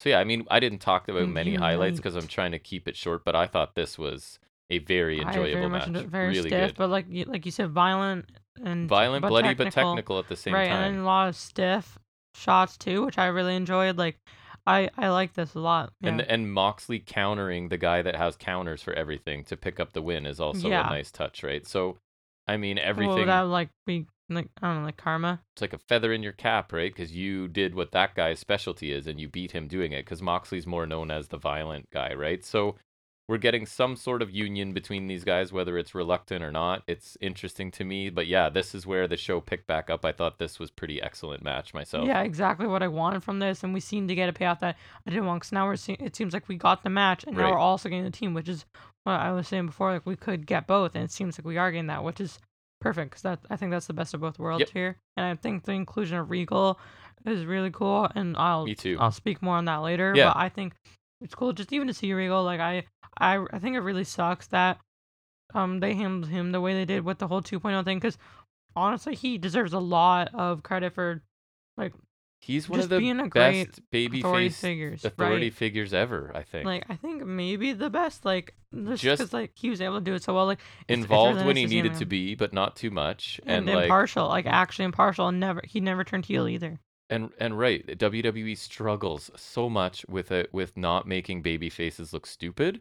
And I don't think that Regal, if ever, maybe rarely looked stupid, right? And Right. that's normally their problem is the baby faces are Right, idiots. for sure um Right. but so it's really nice to see him back I, I'm interested to see more of that for sure Right. So then we get uh, a sort of a palate cleanser before the main event, I guess, and that is oh my god I forgot about this tornado rules, right? Um, AH, AHFO, which was who this time? That was Oh, Andrade, Andrade. Hardy Cassidy Right. Taking I- on It was- Darby. It was basically like a no holds barred match, Yeah. which like to me, like I feel like that you have to define it, like because I feel like a turn. I remember a turn tag match is just there's no countouts, Right. but there's still like it's not like a Snowdy Q. There's a difference between a tournament tag match and like a tag street fight. You know what I yes, mean? there is. So I feel like they should have kind of explicitly said that. Right. So the tornado rules made it pretty crazy, right? Um, Yeah. a few highlights. Guevara hit Isaiah Cassidy with a Spanish fly um, Off of from one, the like the from stage like the things. crowd onto two tables on the entrance ramp, right? Yeah, That or was no, one of the- there was like like there was those light barrier things on the stage. it Just was off of one of scaffold or those. whatever. Yeah. Yeah, or like I don't know, it's like it was like a thing and it had like the light bars on the front. Right. Yeah, that Um, then they're brawling in the crowd to set up for Sting to basically, thingy. Go through three or four tables. yeah. So he hit a dive They can never do, man. onto Andrade, right? Oh my Sending god, him. they're- um, remember when they hit the Spanish slice? Sammy Yes. hit his head off the one table. Oh yeah, that looked painful. So Yeah. this was through three tables, I think. three or four. Um, and it was cool because Sting's 63, but it was, I mean, it wasn't like he did a 630 or something. But anyways, oh my god, um, that'd be so funny. and then shortly after, Darby Allen hits a Scorpion Death Drop and a Coffin Ugh. Drop to Matt Hardy Yeah. to pick up the win. Right? Um, yeah, I didn't have a ton of highlights from this, but Yeah, it was okay. I think it definitely suffers from being the third Yeah. six person tag match here. Yep. Um up against two far better ones and one of them was on the pre show. I thought it was totally fine as well. I mean, I wasn't as hyped I by didn't the love it. Sting spot as everybody else? seems to be. Yeah. They think it's, I, and again, yes, he's 63 and it is crazy, but I He should mean, be retired. all things considered, you're going to see Sammy Guevara do a 630 through a table on Dynamite, right? Right. So, um, but yeah, I thought this match was was good. I don't think it was a bad match at all, but it's just not AH, AHFO. It does nothing for me. I don't know It's- if they this is belong just on a not pay per something I view. needed to have on the pay per It view, I didn't think. feel like it belonged. It could have easily been Exactly. on the pre-show or not at all. Or I feel like this is the kind of match they that would main event rampage. yeah, but it was a fun little match, I guess, for what it was. I did. I didn't dislike it. I just I didn't love it. Yeah, either. it was fun. Yeah, I would agree. That's a perfect way to sum it up. Then we move into the main event, which is the AEW World Championship match between the Adams, Hangman Adam Page and Adam Cole. I love the crowd was having fun with the chants, right? The um, "Let's go Adam, Adam sucks" that chant was funny. pretty awesome, I thought. So there's a few different things. Yeah. Um, what were some highlights here? We get outside the ring pretty early on, people getting rammed into barricades several times. Um, and then a boot to Cole's head. Cole comes back and he's sort of attacking Paige's neck and arm, right? Um, trying to, I guess it makes sense. He's trying to get rid of the buckshot lariat. That would be a smart thing to do. Just take out the top rope again. Page hit an apron power bomb followed by a moonsault from the top to the outside. Um, tried to get a buckshot, but Cole slid out of the ring to find safety. I love the way Cole does that, like panicked, kind of drops and gets out of the way really quickly. He's great at it, man. He is. Um, Page hit the dead eye for a near fall, and then a tombstone pile driver for a near fall. Um, he was setting up the buckshot again. Fish and Kyle O'Reilly come down to ringside for distraction. That lets Cole hit Page with the Panama Sunrise out on the floor. Um, Fish and O'Reilly more of a distraction as they're kind of getting the action back in the ring. That allows Cole to hit Page with a low blow, followed by another Panama Sunrise and the running knee to the back of the head. Is that the boom? I believe they call it now. Mm-hmm. Um, Page was able to kick out of that for um, a near fall. Cole with a bunch of super kicks for Page to hit the buckshot again. Um, to almost hit it, sorry, but Cole hit more super kicks to score another near fall. Then Dark Order come down to ringside to sort of help um, Cole or sort of help Page chase off Red Dragon. Page then hits the buckshot lariat on Cole, but Cole gets his hand on the ropes to break the count, which I thought was cool as well. Then we get a second buckshot lariat, and ain't nobody get surviving two buckshots. Uh, so that is the Most people end. don't even survive one.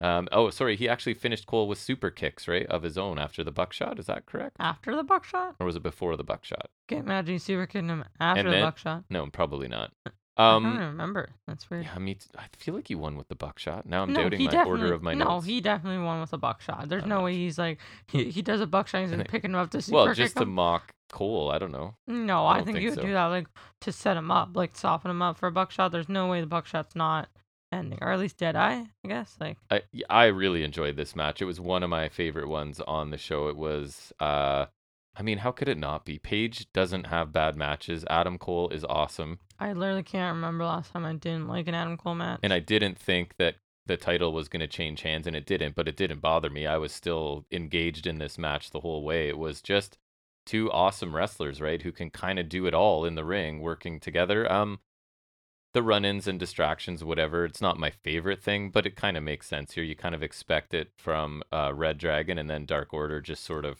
Yeah, I mean, I didn't think In he was going to response. win, unfortunately, but I think Cole's like a believable enough challenger, right? Where Oh like, yeah, for sure. like he could like if they really wanted to pull off an upset, but Yeah. like he wasn't. I heard some people did pick Cole to win this, like people Yeah, in no, the that, wrestling that's, world. that's fair. so yeah. yeah. Um, I think I think it was the guy. I think Cole's like because Hangman's such like a pretty pure babyface. I say like people yeah. really oh, like he him. is. He he's re- really great. I think I love him. And then Cole's such like a slimy. He like it, He is. they really gel well together. I think They do. characters and in ring. Um, I think they're gonna keep going with this for a bit, which I'm okay with. Me I too. think I would like another match, whether it's under this stipulation or not. Like, or if they add a stipulation, I think that'd be cool. It feels like they But could, right? Um, I add really enjoyed this. something. I think I somehow are I, d- I just enjoyed the tag title match a little more, but this is definitely like close behind it Yep. for sure for me. Yeah, their their styles work really well. You're right. You've got the really and again, AEW has a baby face and he's not an idiot. He's just a strong baby face, right? And so he's yeah, he's trying to deal with all the shenanigans of Cole. I think Cole's great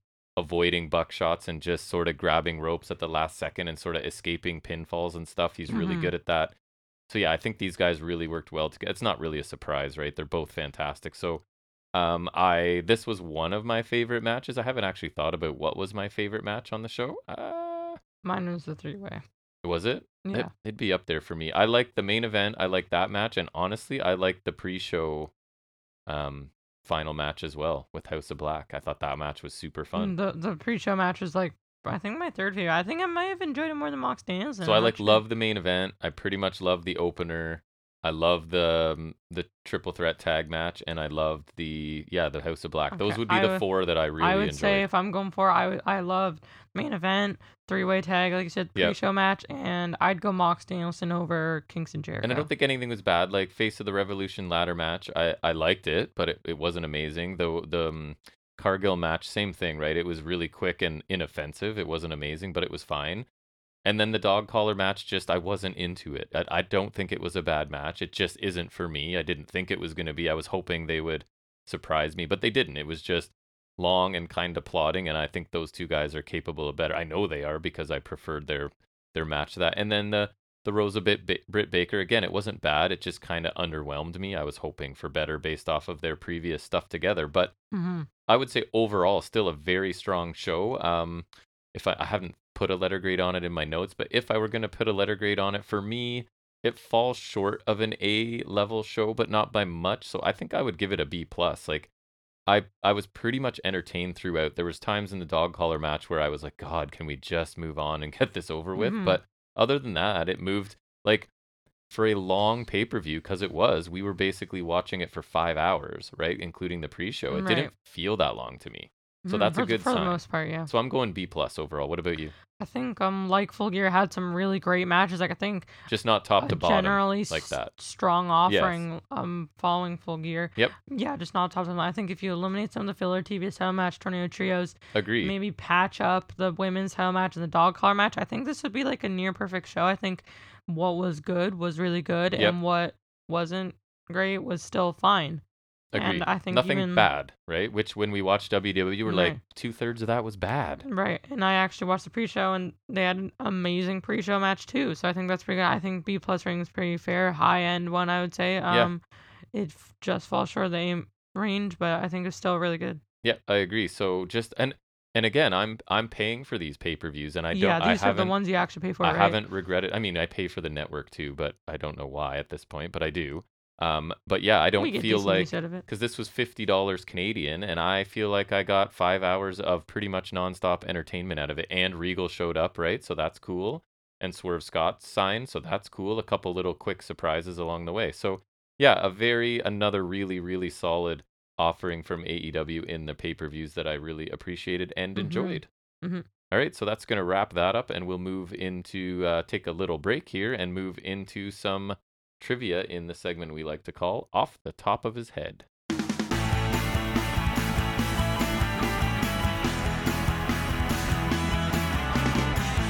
Okay, so we're continuing last week's. Um, it was WWE records, is what we're looking Mm-hmm. at, right? So we did 15 last week. I think there's 14 or 15 this week to see how you do. I know a couple are really easy and you know for sure, but we'll see. We'll see what you know. Probably nothing, am I right? You don't know what Mhm. wrestling is. You I barely, don't know anything actually. I barely know anything. this is my first time on a podcast. I was pretty nervous, but I think I'm doing okay. I just do this to embarrass you because I know you don't know anything. yeah, I, It's just, it's it's re- just my way of it's repeated psychological abuse, and I I try to say something, but I'm worried something will also happen. psychological abuse here. Yep. Make you feel dumb on a podcast. Yep. That's my goal. That's which- the whole point of the podcast, right? Right. That's why I started it. That's why Oh. 84 weeks, 86 weeks of torturing you is Yeah. the plan. Makes sense. Which superstar has the most Royal Rumble wins? You don't even need options. Go Steve ahead. Austin, three. That is correct. Uh, number 17, because we're carrying on from last week. Which superstar has the most combined eliminations in Royal Rumble matches? Kane. Correct. You didn't even need the options there. Yeah, It's because either. remember he ha- used to have the record before Roman Reigns, and then he's also one of the top like appearance guys. Yeah. So it just makes sense. Right. And he's a nice guy. Oh, yeah, he's a great dude. Uh, um, which superstar has the longest reign as the WWE United States champion? That's a tough E. one. WWE, The, the U.S. champion, yes. Dean It- Ambrose, Correct. Right. Wow, I would never my have gotten boy. Yeah. that. It is your boy. I, I was I was clarifying WWE because they ha- they grouped the WCW title into the lineage. So if we're including that, it would have been Luger. But Mhm, we're in strictly Luger. WWE. It's my boy. it is. Woo. Which superstar has won the most WWE Intercontinental Championship titles? Uh, Chris Jericho, Correct. nine. Correct. Number 20. Which superstar, oh, I, I know, y- you know this one, holds the longest reign as Intercontinental Champion? The honky tonk. We man. just watched him, The right? What was I Donka watching? Donk. WrestleMania something. I think you were watching WrestleMania 4. I Sounds like- actually watched them when I was home alone. I think it was Saturday, last Saturday. Yeah. I think it was. Um, I watched an. I think I entirely watched it. I watched WrestleMania one, like top to bottom. Nice. It's fun. It's an easy. They're easy watches, it right? was really weird, but it was kind of funny. Because you don't need to pay close attention because the No, I wrestling is just- not very I mean, strong. I think I watched it in one sitting. Like, just it was background. yeah. I think I was working on stuff for um episode, the last episode. So I, I did actually, I Well, think, watch the whole thing. Every morning when I turn the TV on, you have the network on. So I've been yeah, just it's always like due to some injury, Uh-huh. I haven't been working in the morning, right? So I've just been watching whatever is there, kind of thing. And I've been like the you're first lucky few it's not. WrestleManias. You're lucky it's not the bump. No, it's been the first Oh, the few bump WrestleManias. sucks. Uh, 21. What is the longest ever? Ooh, this one. How would you know this? Well, maybe you will. I shouldn't say that. Longest ever WWE pay per view event. That's tough. You want options? Mania? No, it's not a mania. It is one of the big fours, but you got to know the Oh, year like- too. The time? Yeah, like the Oh, longest Okay, I thought it was like in duration of longest like No. name. one. No, Okay. WrestleMania 35? no. No. So your Uh, options are 32? Royal Rumble 2011, Hell in a Cell 2006, TLC 2015, Money in the Bank 2010. So no manias are your Uh, option. First option. Royal Rumble 2011, you're right. It's a good guess because you know the 40 Royal Rumble is going to be 40-man an hour. Rumble. Oh, Yeah, it was right, and it was the 40-man biggest Rumble, one. Uh, yeah. Nice. Ah, there was the Greatest Royal Rumble, okay, which is 50. These are hard Saturday, now. yeah. What is the longest ever tag team match in Oh. WWE? Uh, I should know this, but I don't. Really? know. How could you? Okay, Give options? me options. Shawn Michaels and Triple H versus Kane and The Undertaker. Oh, from Saudi. Could be. Fuji and Professor Tanaka versus Chief J Strongbow and Sonny King. Chris Jericho and Edge versus Orton and Batista. The Dudley Boys versus the Hardy Boys. Second option. So you're taking Fuji and Yeah. Tanaka. You're right. Good I guess. just something about that sounded like Sounded long. Sounds like Yeah. those guys would wrestle a long time. It just I don't they know. it sound just, fit. yeah. Mr. Ja- Fuji's in Japanese peak. guys. Mr. Fuji's in peak shape, obviously. I think that Um, might have been Prime Fuji though. 23. Which superstar has the most WWE World Heavyweight Championship reigns? Ooh, what are we defining as world heavyweight title though? Uh, This is, I don't know. That's all I have for Hmm. okay, you. give me options. Just Undertaker, Lesnar, Oh, okay. Edge, Randy Orton. Edge. Correct. Yeah, because okay, so we're just going world heavyweight title. Yes, I should have known. That's what it said, right? World Well, no, Heavyweight. but WWE World Heavyweight Title was what they called it from 2015 to 2016, Oh. or 2014 to 2016. My bad. Which superstar has the highest pay per view, highest number, I guess, of pay per view matches in WWE history? Kane, No, Triple H, no. Undertaker. Correct. I was gonna say Undertaker, but then I was like, no, Because that he's feels got like a 30 trick years, answer. right? The longest, I think. hmm Um, which superstar has the most WWE championship reigns? Cena, Yes. Do you know how many? 13. 10, it says here. Really? You might be right, or because who knows when this was published? I think Because it's Oh, I know fairly he had recent. three but- world heavyweight title runs, and he's had 16 title runs, so I feel like it has to be 13. I don't know. Makes sense. You got the answer right, anyways. Which superstar has the shortest WWE World Heavyweight Championship reign? And I have options if you'd like. Big Show. Correct, Big Show. Options were almost all big dudes except Triple H. It was Kane, Big Yeah. Show, Undertaker, and Trips. Uh, because um, I think he won it from Mark Henry at TLC. And lost Man. it the next night. No, lost. He got cashed in on. By Oh, Ryan. even. Yeah, that makes sense. That makes sense. Mhm. Which WWE Diva, Diva, has the most reigns as women's champion? Um, You have options if you'd like. Nikki Bella. No. I'm talking to you. so- So women's team- Charlotte. I don't know. Uh, your options: Trish Stratus, Moolah, Mickey Oh. James, Layla. We're going like old. Yeah, Diva. Moolah. No, Yeah, she's most reigns. most reigned. Oh, uh, Trish. Yes, that is correct. Trish. Listen to the Diva. question, man. Twenty-eight, second last one. True or false? The fabulous Moolah is the oldest woman in the history of the company to win a title at seventy-six years and seven days. I think that's true. That is true. Who would be older No, I'm Vince just, I soon. don't. Maybe just I don't Vince. know how. in a couple years? I don't know how old Vince is. But I just don't anyways. know how old she was. Last question: Which WWE diva has the record for the shortest reign as women's champion? Jillian Hall. No. Really?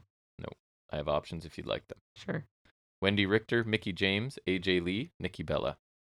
Mickey James. That is correct. I don't remember when. Really? I, that's weird. Uh, so very good. You did quite well. There's a couple of those were actually hard. That's good. That book is useful. So we'll move on to a Mhm. new topic next week. But right now, we're going to switch back to talking about more wrestling, some more AEW. It's the AEW focus show this week, I guess, right? Because we're going to take a Yep. look at this week's AEW Dynamite.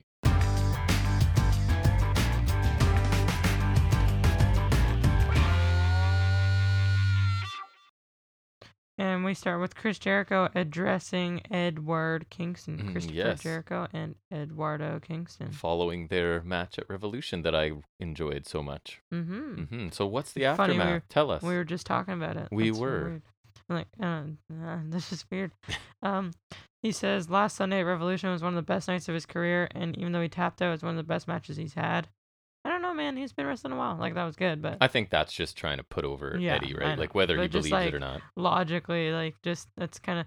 I always find it funny when they say that. Yeah. You know, just like unless it's like someone recent or like they're making it to the big time. I don't know. Especially when it's Jericho. someone like He's Jericho, you had know what I some mean? epic matches in Yeah, I mean, the last 25 obviously years or you whatever. shouldn't take it literally, but just like if you were to, like I just think it's kind Mm-hmm. of a It was a always a good, funny ma- thing to awesome say. match, though. I Yeah. liked it. Um, he thanks Eddie Kingston for that, and Kingston awakened something in him he wasn't sure was still there. I always like lines at that, where And- like they apply to the current tone he has, Yes. whether it's um like genuine or not. But then now, like one in hindsight, it kind of also foreshadows what's to come, right? so he's kind of doing the very sincere Right. um, baby face. I always enjoy lines stuff. like that, where like you don't see it, but Yep. it is foreshadowing. Right. Um, he says after Kingston won the big one, Jericho didn't live up to his word and he didn't shake his hand because Chris Jericho is the big one. Um, he says he was frustrated and angry and he should make up to Kingston. He asked Edward to come out so he can apologize and shake his hand. So Kingston does come out. He says the Friday before the pay per view, he didn't want to show up. He wanted to drink and forget his, about his problems because Jericho did get in his head about any list, list off names um of the big ones that he lost to. Um, he says after the match, he went to his hotel room and and cried because he wanted to make the people proud. And he's also like sounds super sincere and like Which I real, think like he he, actually always. is, does. yeah, I or, think like- so too. He said like there were some people who like read some article or something. I didn't quite catch what it was. Like I think that's what he meant, but like I didn't catch the gist of it. I don't know. Um. Me either. Um, he says he hope he did them proud. He says the other issue is the handshake wasn't for him; it was for you. And he asked what Jericho was missing inside himself, where he couldn't do it. He says he showed Jericho respect by bringing out the man he looked up to in their match. No matter what anyone says, Jericho proved everyone else wrong, and he is still the man. But um, he asks if that is enough to fill the hole in Jericho's chest that made him not want to shake Eddie's hand. Jericho says that everything Eddie said was right, and he's been obsessing over this for the past few days. He says he respects Kingston and thanks him for the match, and they he offers a handshake. They shake hands as 2.0 and oh Garcia interrupt. They assault Kingston. Jericho's kind of just Do they like throw ever. down, thrown down the mat and kind of choked. Right. Um, Proud and Powerful run out with the bat to chase off the heels. Ortiz gives Jericho the bat as Santana holds Garcia. But Jericho, oh my god, he hits Santana with the What? bat and then takes out What? Ortiz. Swerve. He hit my boys. you don't sure did. appreciate You that. wore them out with that bat. Yeah. Um, Jericho and the other three beat on Pound Problem Kingston, and big fat Jake Hager runs out and looks to be arguing with Jericho, and then he attacks Ortiz too. 'Cause Yes. He is an essential part to any. He's loyal to Happen- Jericho. He is an essential part to any promising faction. Absolutely. Uh, double implant DDT to Ortiz by 2.0, and Garcia puts Santana in a sharpshooter, and a bad shot to the face to Kingston by Jericho. And Hager almost kills Eddie Kingston. Yes. he Pretty- tries to pretty much. powerbomb him off the Oh, creeping he through the struggled. table. Yeah, I don't like understand why. Like I know Kingston's Kingston, but he's not like the biggest dude. And Hager's strong. Yeah, And uh, just not a lot of room. He probably, I don't know, maybe hit the ropes I or did something. see It they was kinda pretty assisted awkward. Him. He almost killed him though. Yeah, he did. Um, and oh, sorry. Uh, Jericho also said this is the Jericho Appreciation Society. and yeah. that was entertainment. name not thrilled with, but um, I thought that Kingston and es- especially Kingston, but Jericho as well, did a great job with their promos. They both sounded really sincere, but only one of them was right, which I thought was kind of cool. And I thought the beatdown. We see so many of these things in AEW. I thought this one looked really vicious. The double impaler DDT looked awesome, and the way Kingston went through the table after Hager struggled to get him through it uh, looked really good as well. Um, I mean, to nitpick, I would prefer Santana and Ortiz as heels, but I do like them reunited with Kingston. And I think this is going to elevate 2.0 as well, right? To now be working with Jericho. So Inner Circle's obviously done, which I'm fine with. Jericho's a heel again, which I'm fine with. So he's the master of reinventing himself or at least making changes, right? So Should we Uh, call them Joss or Jazz? that's what I don't like. Because what do you, because do we have to say Jericho Appreciation I'm gonna Society call him every time? Jazz because it sounds dumb. Um, so I I'm happy to see Jericho return to a mega heel, and I thought this was a really strong segment to start the show. hmm Um, rem- remind me to call them Jazz. Sure. Um, I think uh, the promo from Jericho was solid. I think I think he was good and being genuine. I just think it's less interesting when he's not going full heel, but it's still good. Kingston obviously great. I think I I, I love his promos. I do miss him as a heel because I remember that Yes. was really cool. But honestly, I think he actually makes for a great He's amazing. babyface. You just I just believe everything he tells exactly. me. that Exactly. that's that's it. Um, I think these two work really well off each other. Actually, um, I guess Jericho lying on 2.0 Garcia was a little surprising, but also a little odd. And also, I don't really care. hmm Um, I guess this gets Pound Powerful out of the inner circle, at least, and Jericho's heel again. So, mission accomplished. Right. Um, that's pretty cool. I do kind of like, I think Pound Powerful and Kingston are a pretty cool unit. I They do kind of too. have a similar vibe, if you And get what I'm saying. even though they're baby faces, they'll be the edgy baby faces, right? right. So they'll and be They they, just kind of have a similar, like, work well together Mm-hmm. they for just, sure. They're very similar, if you know what I mean. Yep. Um, and I don't know why he wanted Hager and his crew again, but whatever. He's this the is- silent muscle. That's fine. Whatever. Um, Jericho Appreciation Appreciation Society, also known as JAS, is a crap name. I think this should have been just like Inner Circle 2.0, like your yeah, not my like favorite. Four Horsemen get got reincarnated. They weren't the Ric Flair worshipper guys, nice. but um, I don't really care a lot because I can just call them JAS. Right. Um, next we get CM Punk promo package, which I didn't really It was like know super a lot, quick. but it was pretty quick. It was just highlights of the dog collar match, few lines for Punk, ending in "Long live CM Punk." It- yeah, it is fresh from the match because it's like it was. he was like still still bleeding. bloody. I think they did a similar thing after um, MJF Darby Yeah. Allen, so it's kind of I like that. thought it, I thought it was cool. I just it didn't was love the pretty good. match. Just um, really short. Yeah. In the next, in one or two social media announced matches that were random but not bad. Um, Hangman Page defends the world title against number two ranked number two sure. Dante Martin. Right. That makes sense. Kinda. No, I'm being sarcastic. I don't. Yeah, I'm surprised. But again, I don't know. It's all these internet matches where these guys rack up wins. I feel like I don't know. Mm. yeah, but I mean, Dante Martin's good, so Yep, he's I'll fine. allow it. Um, it was a pretty short match, but um, so we had some back and forth early on. There's a leapfrog and a head scissors and a drop kick by Dante Martin, Domagiri and a top rope shotgun drop kick for two by Martin, or as you would probably say, a missile shotgun drop. Yeah, that's right. right. that's funny. It's true. Uh, yep. Uh, roundhouse kick to knock Hangman off the apron, and then a moonsault to the outside by Martin. Um, Hangman catches a top rope dropkick into a sit up powerbomb for two, which is pretty cool. It was At one point, I didn't catch when, but I saw it later on where he hit Hangman had hit a Death Valley driver. That looked pretty nice. right. Um, but the finish comes in, so Ma- so Hangman's on the apron. Martin goes for a springboard, but he gets pushed off and backflips out. But then he nail he gets nailed with a buckshot I lariat, like that. and Hangman picks up the win. Yeah. Uh, yeah. Um, and sorry, then aftermath. afterwards, we get a Shavani in ring interview, customary. Mhm. Um, he talks about the match that just happened and also kind of talks briefly on the Hangman Cole match. Hangman tells Dante to get back in the ring. He says, Last year, Dante got put in a tough position with Darius uh, being injured, which I didn't realize that was that long ago. Like, that's pretty crazy. he was out a um, long time. hmm And he had to go solo, and he made it to this title match. He says he knows they'll probably go for the tag titles again, but if Dante makes it back, he'd be happy to do it again. Cole kind of cuts it off and says he proved Hangman is not untouchable and congratulates Hangman on a fluke win, and anyone can get lucky once. He says he'll win next time. He says he'll prove it and challenges Hangman to six man tag match. ta- Tag next week and says he can choose anyone. He says he will make Hangman's life a living hell and his days as champion are numbered, and he will not stop until he hears and new AEW World Champion. Ooh. Yeah, I enjoyed the match. Um, I thought the sequence leading to the buckshot was kind of creative, right? Like a little bit different. Dante Martin is just really fun to watch, right? Even, um, especially against quality opponents like Hangman. Hangman, uh, like I said it when we talked about the pay per view, he feels incapable of a bad match at this point. To me, he's awesome, and I thought the aftermath was a really simple, effective way to continue presenting Hangman as this major babyface, right? Like taking this young challenger and really pumping him up and praising him after the match, sort of thing.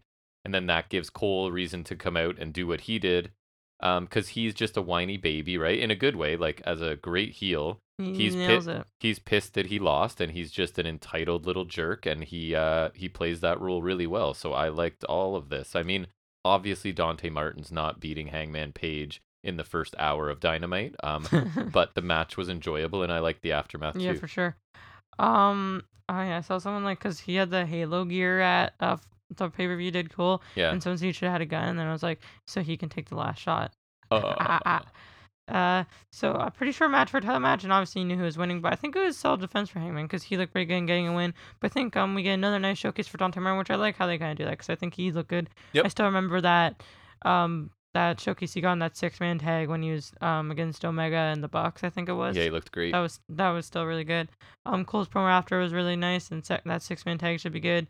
I'll never say c- no to Cole Hangman in any capacity, so I'm happy with that. me too yeah bring it on Uh, next we get Brian Danielson and Jonathan Moxley versus uh JD Drake and Anthony Henry. Yeah, which my notes say jd drake and I feel like I know Didn't even get Anthony the poor Henry for man's name. something, but I he's don't been know. on before i know he has either He's i think an indie it's guy. i think it's aew or i've seen him somewhere else i, know feel i've like seen I've him seen it somewhere else. But they're an, they're apparently a tenured indie team together. The workhorsemen they were, and Mox like and JD Danielson Drake, man. are with uh, William Regal. Yeah, I I think he served a pretty good purpose here. Just a tag enhancement match. Uh, Danielson hits a corner dropkick to Henry uh, right off the bat. Mark um, and Mox starts attacking uh, JD Drake. Back suplex by Mox. Uh, many kicks by Brian, capped off by Roundhouse on Drake. Kitchen sink and a meaty back kick to Henry by Danielson.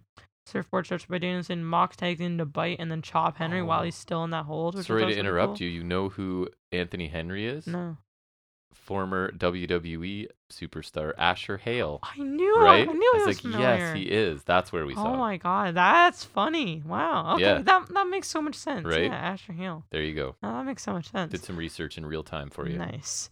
Um, and then after an Xbox by Mox for two. Um, shotgun knee by Danielson, followed by the wrist trap sauce as Mox hits an outside paradigm shift to Henry, and then Brian transitions into the label lock for the finish. Uh, Yes. then we get a Shivani interview after. Basically, just a Regal promo. Mhm. Uh, Regal says he thought they'd never do this again. He says it's been 29 years since he first worked together with Shivani. He says he is 53 now. He has lived more than a hard life, and it won't be long until he's in a wheelchair and, he, and old. He's no- he Yikes. knows he's not long for this world. Right.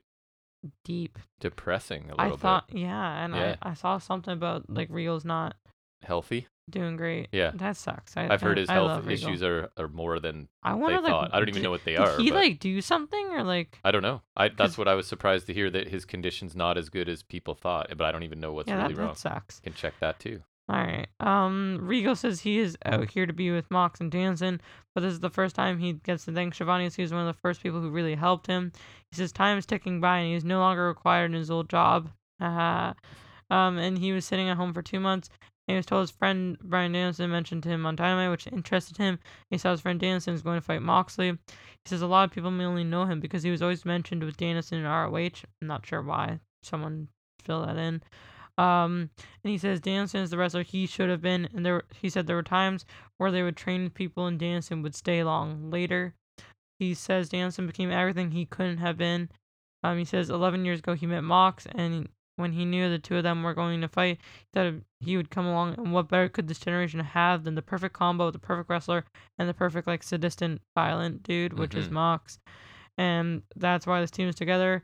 And when they fight this team, um, they will not like the outcome, and everyone will either step up or get stepped on. Yeah. So here it says, other than years and years of substance abuse, which didn't help things, Ooh. obviously.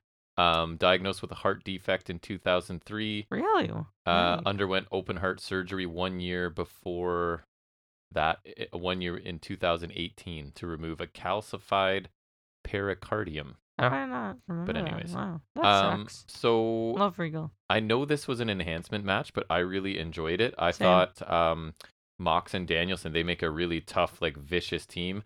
I actually I am very excited. Like now, it makes me m- wish more that Red Dragon were the tag champs. Because come, I mean, come on, Danielson match? with Red Dragon, Yeah.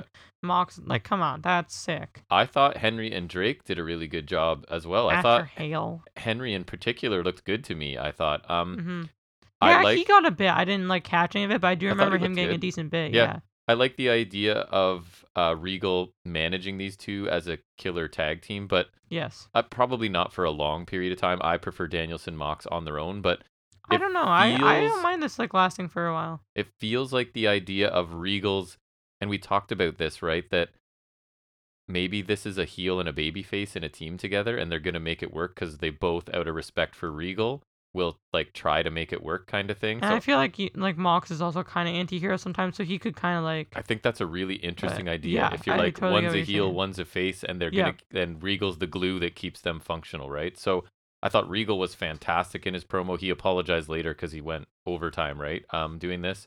I thought it was really cool to learn about his relationship with Danielson. I didn't know it was to that degree, right? So that was really cool. and even a bit with Mox at least. Uh, what I thought was strange, and that's what I was going to say, is he raved about Danielson for several minutes and then basically had nothing to say about Mox other than they did a whole bunch of bad stuff together, sort of thing, right? Like, um, but I, I thought that was interesting. I even liked the subtlety of Mox and Danielson standing on opposite sides of Regal, right? And not even really acknowledging each other. Again, like they're not they're not a cohesive unit. They're just Well, I they mean, just they kind of were in the match. Like I They mean, were. They, definitely seemed to like, or at least like, I don't know, they they're willing to work together in the ma- like for the betterment of the match. I right guess. and i think regal's the one that's going to sort of hold them together right like he's willing to slap both of them in the face if he needs to which i think is a, a cool thing like their respect for regal makes them willing to work together even though they might like danielson wanted to and and um mox was kind of on And the then it fence about it kinda- right so kind of just like f- I don't know, like um, this swayed him to do it escalated. Yeah. Like, we'll, s- we'll say. so yeah i thought this was really cool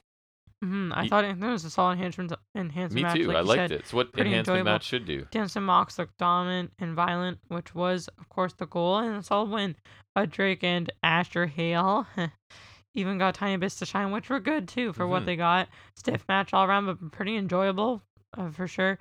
Um, the promo after from Regal was a little long, which I guess it was. it was Um, but I also appreciate him giving the history for everything, which paints the whole picture, which I like. me too I think it was definitely good. I I'm really happy to see him because honestly, like he's kind of underappreciated, but he, he was really great. I always enjoyed him. Like just low key enjoyed him when he was um prominent in NXT. Honestly, I miss that. That's one of the main things I'm gonna miss about good NXT was Regal was honestly really good. well and now it's just chaos and everybody makes their Everyone own makes their own matches, and matches, right? stipulations and everything it's annoying Honestly, I'm. I mean, I think they need an authority figure, but I'm glad Regal's not in 2.0 because I feel like Right. he's too like grounded and like he just he makes sense, It which would- is yeah, not. he wouldn't fit that well in the new you know 2.0. what I mean? Like he he's wouldn't. too, he's too like real. You know, like Yes. just he makes sense. He doesn't. He's not a cartoon character. Yeah, he's he not. would stick out in a show full of cartoon characters. exactly. he would. um, s- but so I like how the storylines progressed. We got the match and we got the tag team. I I don't think it'll be like super long term, but I, I hope it lasts for a decent while because I think there's a lot they could do. It'll in be this, fun while it in the lasts. for tag sure. division. Yep. Um, that would be cool. Like there's a lot of cool teams. Okay, whether it's the titles or not, I really would love them against Red Dragon. I think that's the coolest thing I've ever heard. My only problem, I or guess, is Lucha there's Bros. it's already such a stacked tag team division. We don't really need to be making more because there's already teams that I think don't Yeah, get I'll used take enough. it. But with Danielson, I'm willing to make an exception to pr- Mhm. pretty much anything he does. Also, I know that one of them's gone, but I miss TH2. I think I'm just I put it out there. I like them too. Um, it's cool that they both came together because Rigo, I think Rigo adds a lot to this. Um, hmm and it's nice that he'll he'll get to do this while he can. I think Yeah. that this is good use for him, Me too. whether whether it's his last or not. Uh, next we get a Dark Corner interview, which Hangman comes in to cut off, and he's- he apologizes for accidentally shoving Reynolds or something. Like I don't know, Reynolds Yeah. is kind of miffed. And I don't. I don't feel like remember that either. something- Some kerfuffle about Revolution, maybe I don't. Maybe Or the six man tag last week. I'm not sure. Uh, yeah, I'm not sure. Um, Uno says fine, and Silver asks like eagerly who he's gonna pick, and he says he ran into Jurassic Express um Ooh, awkward. on the way, and they want another piece of the Bucks, and he already said yeah, which it was not the Bucks. So Crazy. interesting. Mm-hmm. Which I thought it would be the Bucks too, but more on that later. hmm Um, Silver said something about he, he he's fine. He said, "Oh yeah, it's fine because I'm busy. I have a beard appointment." Right. Which I thought that He's was really funny. Yep. Um, Reynolds had yoga or something, uh, or something, and uh, Hangman says he's gonna get changed and catch up with them later, and leaves. Um, I thought it was cool. Um, but I'm really sad we're not gonna. I really want Hangman to team with just Uno and Grayson. Yeah. That's my dream team right there. Um, but I don't mind them shaking it up and Jurassic Express are good. I think Silver's really funny. The beard appointment. yeah, I liked him doing the beard whole like appointment was funny. trying to act like they Just- really were they really were busy and didn't want to be Paige's partners when clearly like they're a little bit hurt, right? That Yeah. they're, they're trying to just save face and Especially Silver is like really eager. and I like that Paige again, I've said this about AEW a few of their characters, right? Have a few things on the go, right? So that they can sort of the diversity of just some of the storylines. They're you're not just in one storyline, you can be Like there is kind of a universe interacting or with like other uh, groups, right? like I don't like I guess a universe is what I'm like. Yeah, I'm you're saying, or, not like- just stuck with one person until that's done. You can be dealing with other people simultaneously, like real life. So right, yeah, I just kind of like thought it was side fine. plots as like Mhm.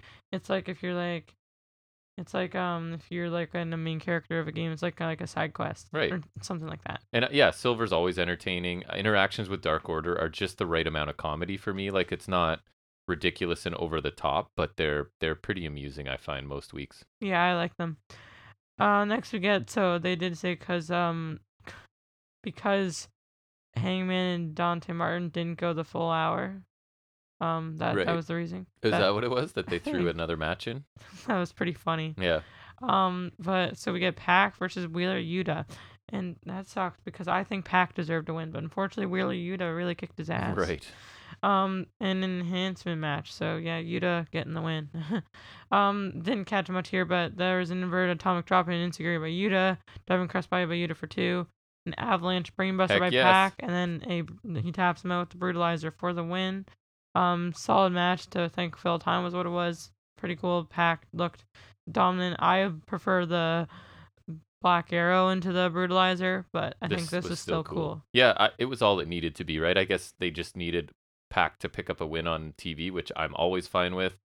Um, so yeah, Y- Yuta uh, got in his flurry, and Pac. I love the finishing sequence, right? He is my guy, so I was glad to see him pick up a quick win, and it was fine. It was all it needed to be for an enhancement match. Mm-hmm. Uh, and then we got a quick prom- promo segment from Undisputed Era and the Bucks. Cole's backstage with them, and he was talking about how they didn't win at Revolution. None of them won. That sucks. Uh, Cole talks about next week, and he's a six-man tag match against Hangman and Friends. Um, It's the anti-prophecy. Nobody oh, won anything. How dare you? how dare you? Yeah. He's talking about like how he has he's getting partners that know Hangman, Right. And he's like, he's basically hyping up to be like the Bucks, and then Matt's like, they don't want to do stuff against Hangman, which I think was kind of nice because remember, like they had that moment Yes, when at, at they- Full Gear, Yep. and they were kind of like nodding, like just letting Yes. him have the moment. Um, so I think that was kind of cool. Like they're still like the dick heels kind of, but like, I don't know, like they have a soft They spot for haven't. c- Hangman, yeah, that's a good way or to say it. like. Which I feel like is weird because they didn't for a while and they're still the same people otherwise, but like or like I don't I don't know or like Maybe just because they're also miffed with this whole situation, so Right. they're just like not really gonna get involved, and like it's also Hangman, so maybe just like kind of a combination of things. Yep. And then Cole said he's gonna pick a Re- Redragon anyways, and so he leaves with them while Young Bucks were left alone. And then Brandon says he'd pick the Bucks as his Shut up, partners, Brandon. which I thought was funny. And then they're like, "Shut up, Brandon." So I thought that was pretty funny. Yeah, I, I mean, everybody does a good job in this. It's kind of more of the same of what they've been doing, right? It needs to sort of start shifting soon. And I guess now that Cole's kind of made his choice for this match, that may be like the catalyst to get this moving. So, I mean, it's similar to segments that have been the last few weeks, but they always do a good job with it, I guess. Nothing Mhm, wrong with for Cole's sure. delivery ever. Yeah, I think it was solid, pretty similar to the other segments, but uh, the misleading was uh, was something I will admit I would have liked to see the Super Click. Yeah. As much as I love Undisputed Era, um, I think Super Click was pretty. I I would have liked them because they do have more history with Hangman, but I do kind of like that. Like they did kind of stick with that. Like what stemmed from that moment at Full Gear, like that wasn't just like Yep. It's- just that. this like, company does did kind of- breadcrumbs, right? Like Yeah. little things that you don't think mean anything, but then you start to notice that there's other breadcrumbs along the Mm-hmm. way. It's cool. hmm Um, and uh, but I will always prefer Undisputed Era because Undisputed Era are my boys. They are. Um, so that's fine. That'll be cool. Um, that should be a fun match. hmm for sure. Uh, next we get an FTR interview. Um, s- Surprising. mhm. Um, so Harwood was fired up, um, talking about his family, and then Tully said that, um, like, and they were th- he's they said something about going after someone from the battle royal. Um, don't remember who. I don't know. I didn't make notes on it. top no red dragon they wanted to go after red dragon Okay. that's what it was and Tully was like trying to focus on things like it's winning world championships we like going back after the titles and then wheeler said this is about family and tully's not it so he they fired tully What? yeah right. that was odd Yeah. Um, I'm fine with them firing Tully. It kind of came out of nowhere, but what I'm hoping is that FTR needs to start shaking things up and winning some matches, right? Because they're not. And yeah and then you always say like they don't really need to but at some it'd point be- they do right. right, And like that and that, that was kind of my logic with kingston winning at Yeah. the pay-per-view like at some point it's not like oh they don't really need to win at some point they should win and if you think about it, the the pay per view that just passed had 11 matches, including like multi team matches, and FTR were no nowhere on it, right? So to me, that's not.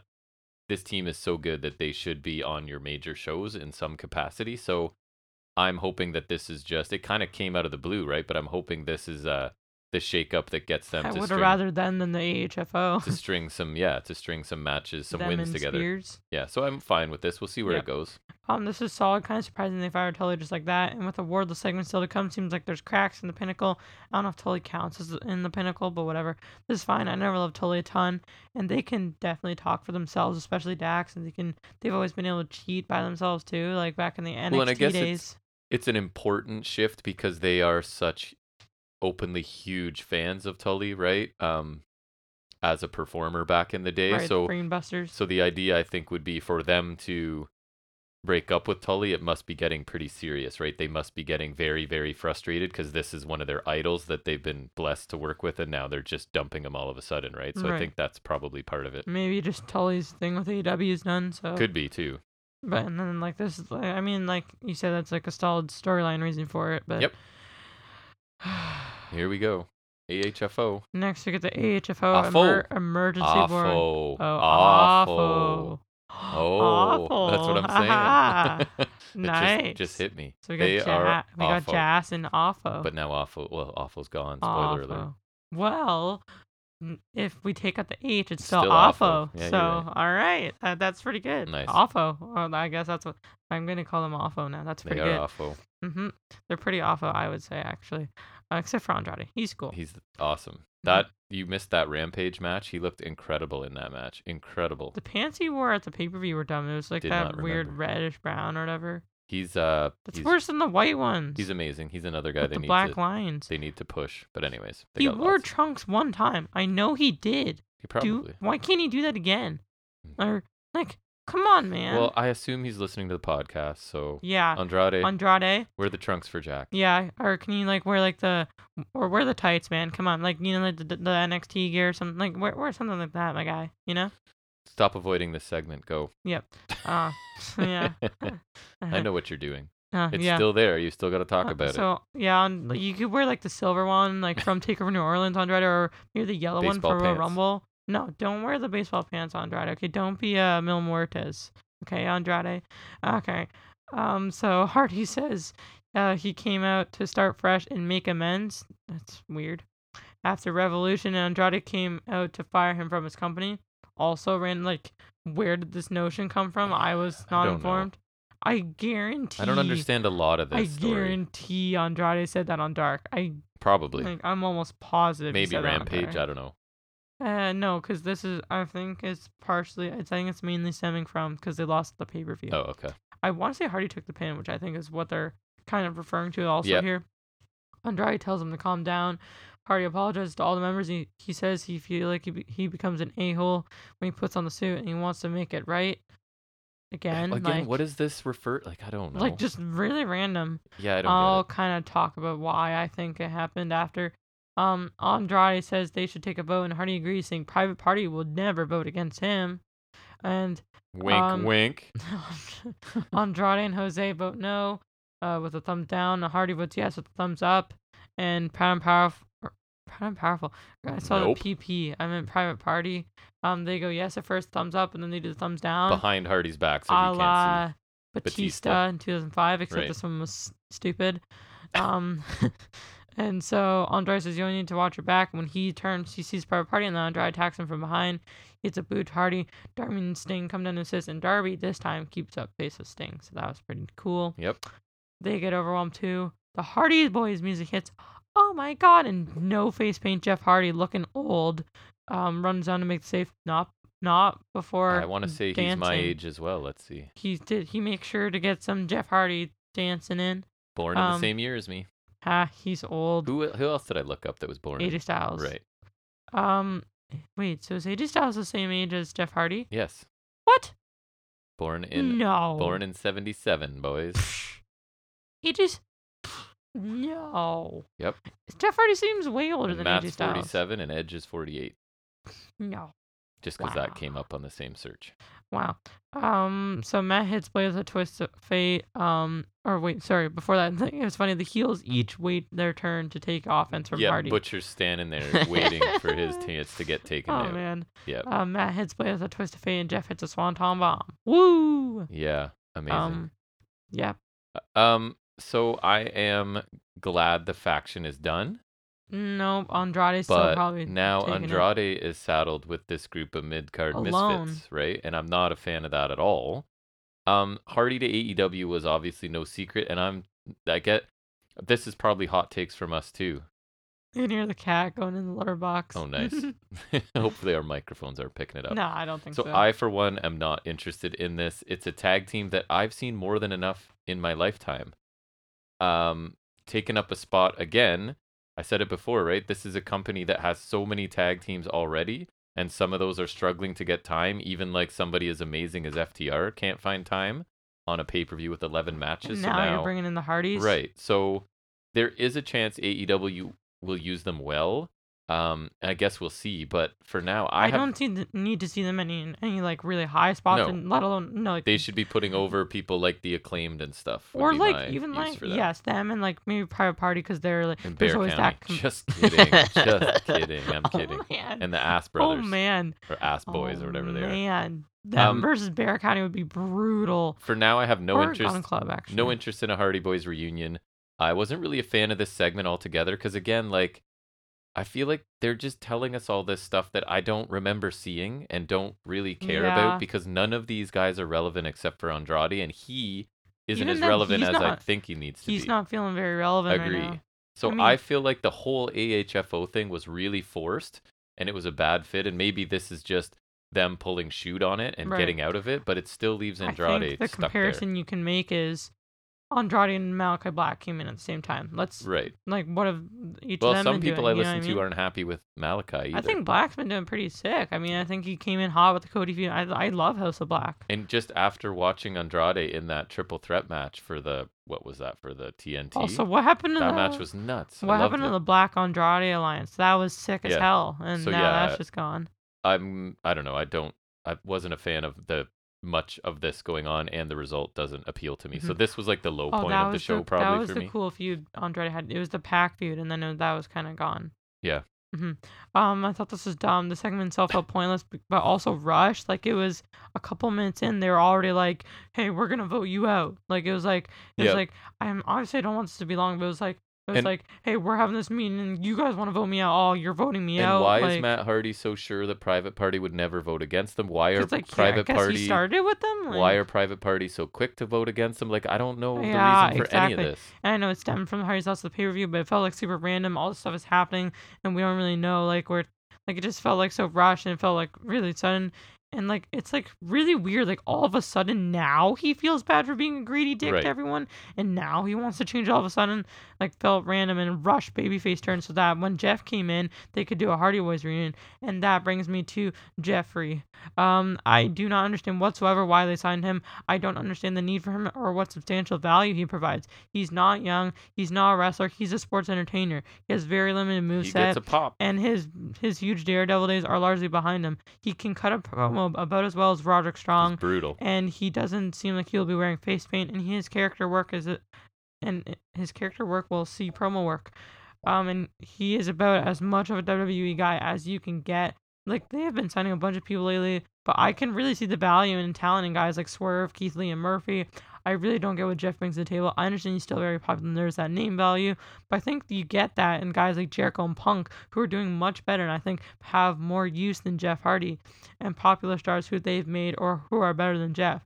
I don't see the need for him. I sure as hell don't need a Hardy Boys reunion, much less um anywhere outside of WWE. Even then, I'd probably still complain, but like at least it makes more sense there because that's what they do. Yeah. Um, I'll be fine, I guess, as long as he isn't taking up important spots. But Hardy Boys better not last here. Or They get just a need title run, right? nostalgia Like, run at the most, and then they can retire. Like I swear, if they're anywhere near the title scene, I'm complaining about that. yeah, I won't be thrilled either. Like they need to like uh, they can't be doing much. Like I uh, I really don't get this. Like and I used to not mind Jeff Hardy, but I've never been huge into him. I missed Yeah. Mm. him. Like I I completely missed on. It seems like they just basically, hey, Jeff Hardy's a free agent today, and then they rushed to get to this, right? Like Matt Hardy has a change of heart the day his brother becomes a free agent, right? Right. So it's just like, oh, we can officially put him on TV now.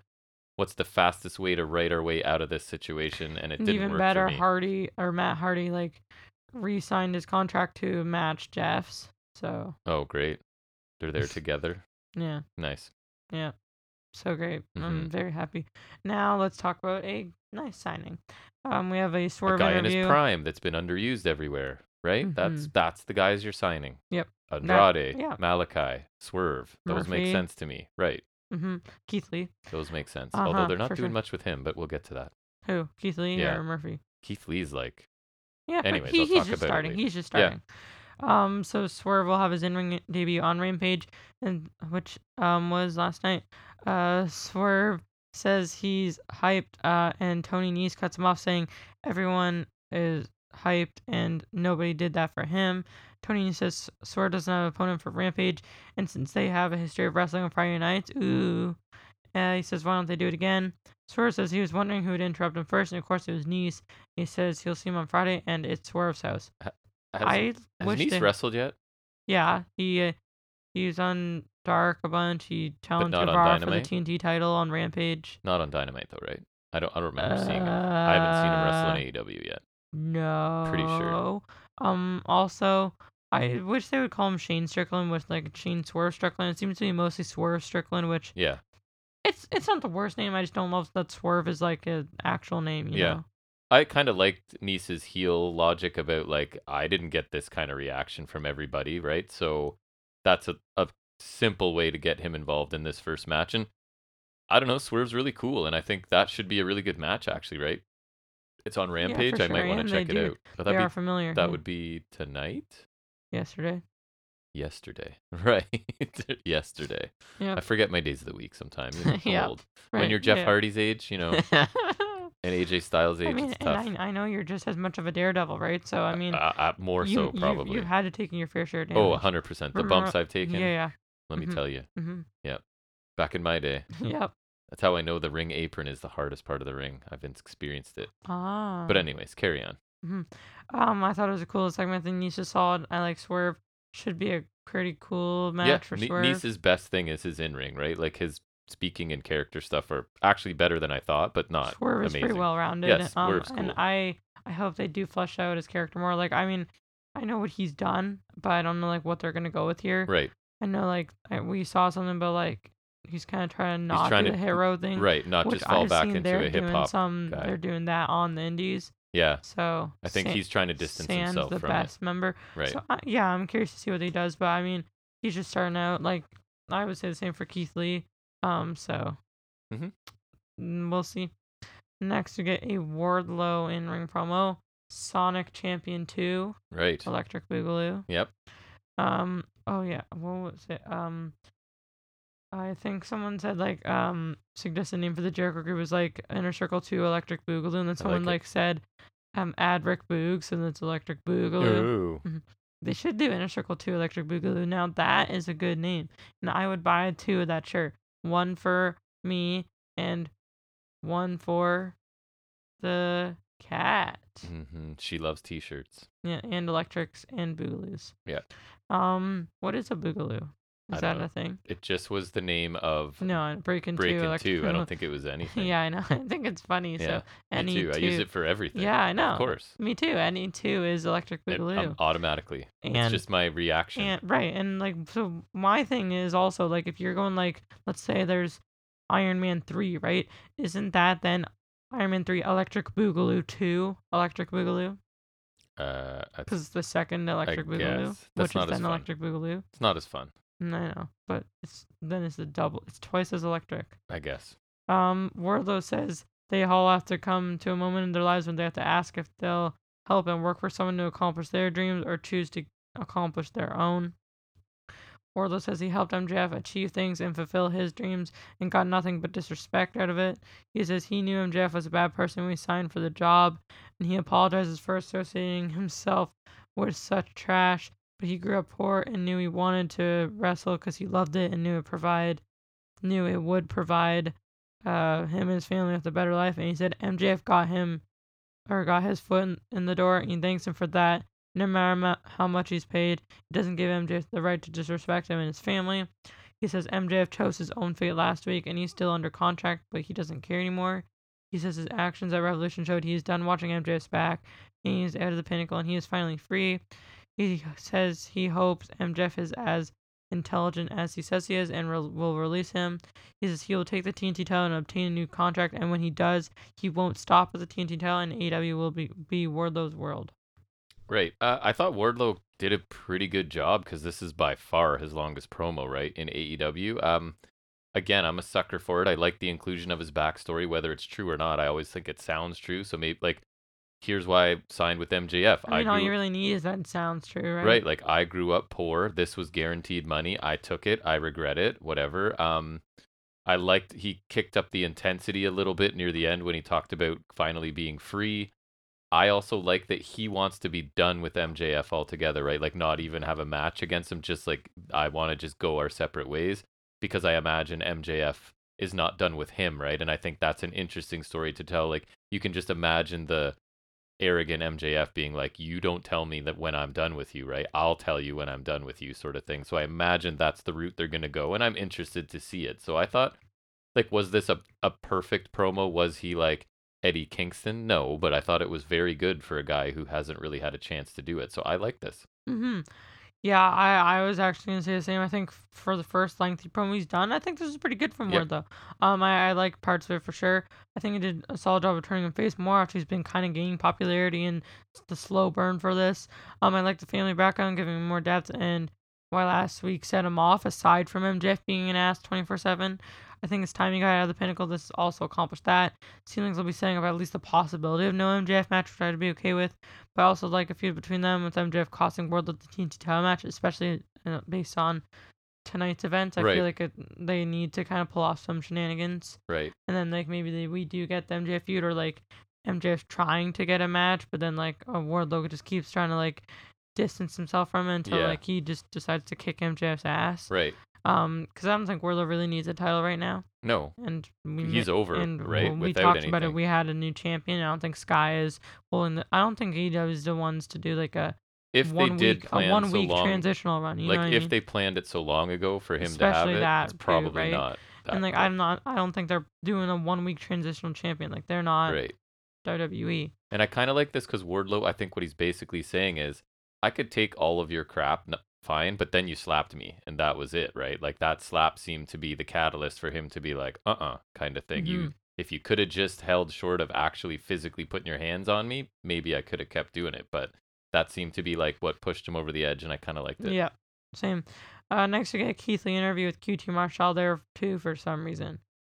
because they don't know what to do with Keith Lee. That's what I'm saying, hmm right? Um, Lee asks what QT wants and he welcomes him and sees why they call him Limitless. He says they have seen another common ally in Team Taz and he and the factory have Lee's back. He says he has a very large back, says he's good, and QT says he'll pay for this. Welcome to AEW, where you're gonna feud with Team Taz and then the Factory. Like, what is it about this guy, like Keith Lee, that people don't know how to use him? Um, so then next I'm thinking Gun Club and we Right. round it out with Offo. Right. So I I don't know what the issue is here, but this is not a strong way to bring a free agent that you kind of told us was a major signing, and then this is what he's doing. I don't know. Maybe. And again, it's AEW, so I do have faith that they'll figure something out eventually. But I couldn't care less about We're off Keith to a Lee. rocky start. AEW E Keith Lee, I do not care. Right, and that yeah, that, shouldn't that be. sucks because that I shouldn't think be he the has a case. lot of potential, and Agree. I, I, I, I agree. I do trust that they will uh, make it better because I think he is a pretty can't miss talent. Yeah. Um, and he's, I know he's getting older. I do notice some gray hairs and whatnot. Yeah. So I think they need to at least do something. Like I'm not saying they need to give him a title, but I still think And they it could need. I simply still think they be- need another title, but like he just needs something decent to do. it could simply be like you're saying they book things well in advance so it might be like listen right now we've got all our plans in place yeah. we weren't yeah. sure yeah. we were going to sign you so we're just going to sort of put you in a holding pattern until Right. Yeah, and he can at least look good In in, this- these matches too, right, right? So yeah Yeah, I think I think that might be that. Honestly, would make sense just based on like we were talking about the Yep. long term booking before, um, and honestly that's okay because I feel like I don't know. I, I think they'll give him something to do again. I think they hope need so. n- uh, some sort of other title. he's not my favorite guy but he deserves better than what Yeah. he's doing right now They need some other title, and then like I don't. know. He just needs like a cool feud. Yep. At the very least, or the whatever title thing. Um. So next we get Jurassic Express versus the Acclaim for the tag titles. Um. Fresh off the triple threat defense. Yep. So that was good. Um. In a TV a competitive TV tag. Uh, there was a body slam by Luchasaurus, and a, like where Jungle Boy, he jumps off the top turnbuckles and like he kind of hits his knees off of s- Luchasaurus's and shoulders then flips into a and senton then flips into a senton. Yeah. Um, there's a rebound lariat by Jungle Boy after the commercial break and hot tech flare by Luchasaurus. He just hit the choke slam standing moonsault. Love it. Um, then to Caster, but then Bowens breaks up the pin. Bowens hits that strike combo to Jungle Boy and hits the side slam.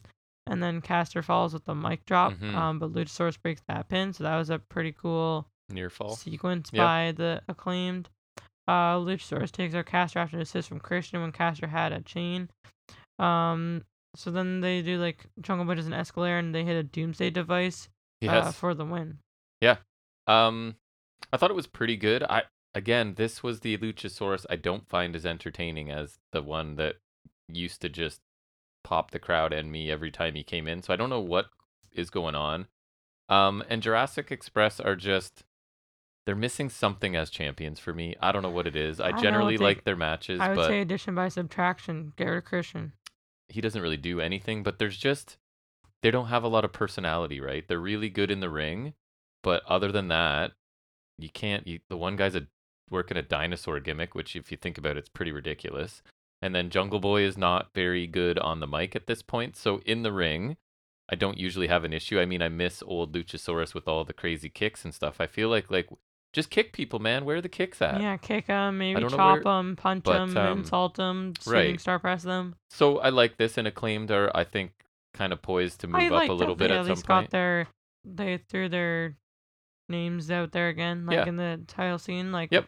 But I think there's like considering they were doing like these quick like because I think it was like Tony Khan was like because he was impressed with whatever champion after the show. Like I Mhm. like that. I think I like that they chose the acclaim for this spot. Mhm. Like that they were doing these and they they chose the acclaim. Like I think that was that's cool. So Jurassic Park, Good and Ring. The rest, I'm Jurassic Park. Some, so, sorry, Jura- Jurassic Express. Jurassic Attack. The rest is just kind of missing something for Mhm, me. for I don't know sure. what it is. Um, I think it was a solid tag match, n- solid for TV. wasn't anything amazing, but I think it was good. Commercial break kind of cut off for me again, but other than I that other than that, I liked it. I think the acclaim got some good stuff in while they could. Bones always seems to nail that, that combo pretty nice. He's good, man. I Mhm. think. Uh, I think uh, then like that flurry was cool. Luchasaurus hot tag was pretty good. Not as.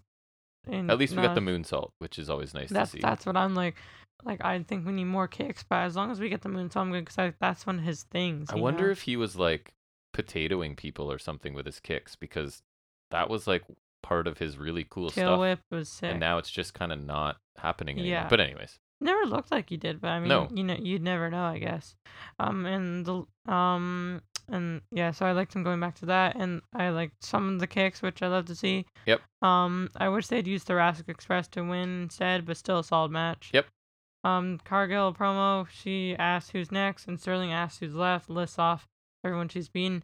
A list roster right there. and something about the kiss of death. Who's next to have Yeah. the kiss of death? So Um, Sterling says she has an open challenge. It's almost at 30 wins. She asks who will step up. She's the kiss of death on TBS, that Biatch show or whatever. Yep. Um, this is fine. standard Jade stuff, yeah, right? it She, was standard. she has great attitude. Um, I think it just sucks that like there's no one like primed to take the spot eventually. Like No. Mm. I feel like Rosa is primed to take Baker's right. title eventually, maybe next week. Um, but like, I don't think there's like. I mean, maybe it's too soon to think that, but like, I don't would know, like Oh, feel Jade to build this up and as a monster, and then Deeb comes in and just like puts on a clinic. dissects and, her. Yeah, and beats her, and Jade's like realizes she's got some work to do still, right? I, I don't know, but yeah. Uh, I don't know I when feel that's like you gonna gotta have happen. a baby face payoff for that, and then like you then you go deep or something. I don't know. I don't know. Um, next we have Thunder Rosa versus Layla Hirsch in the women's title eliminator. So winner faces Baker. right, and and St. Hirsch, Patrick's Day Hirsch Slam. is the number one ranked. They tell us these yeah. rankings, man. I don't know.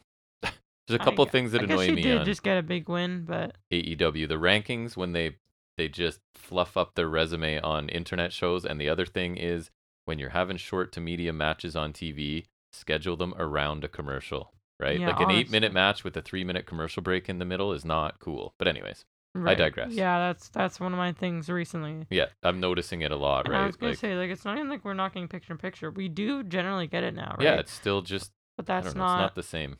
yeah picture in picture like and eh, I you don't get the volume of it. It's a tiny little it's- screen. There's no volume. It takes me out of it, right? So, I don't know, but whatever. Yeah, I agree.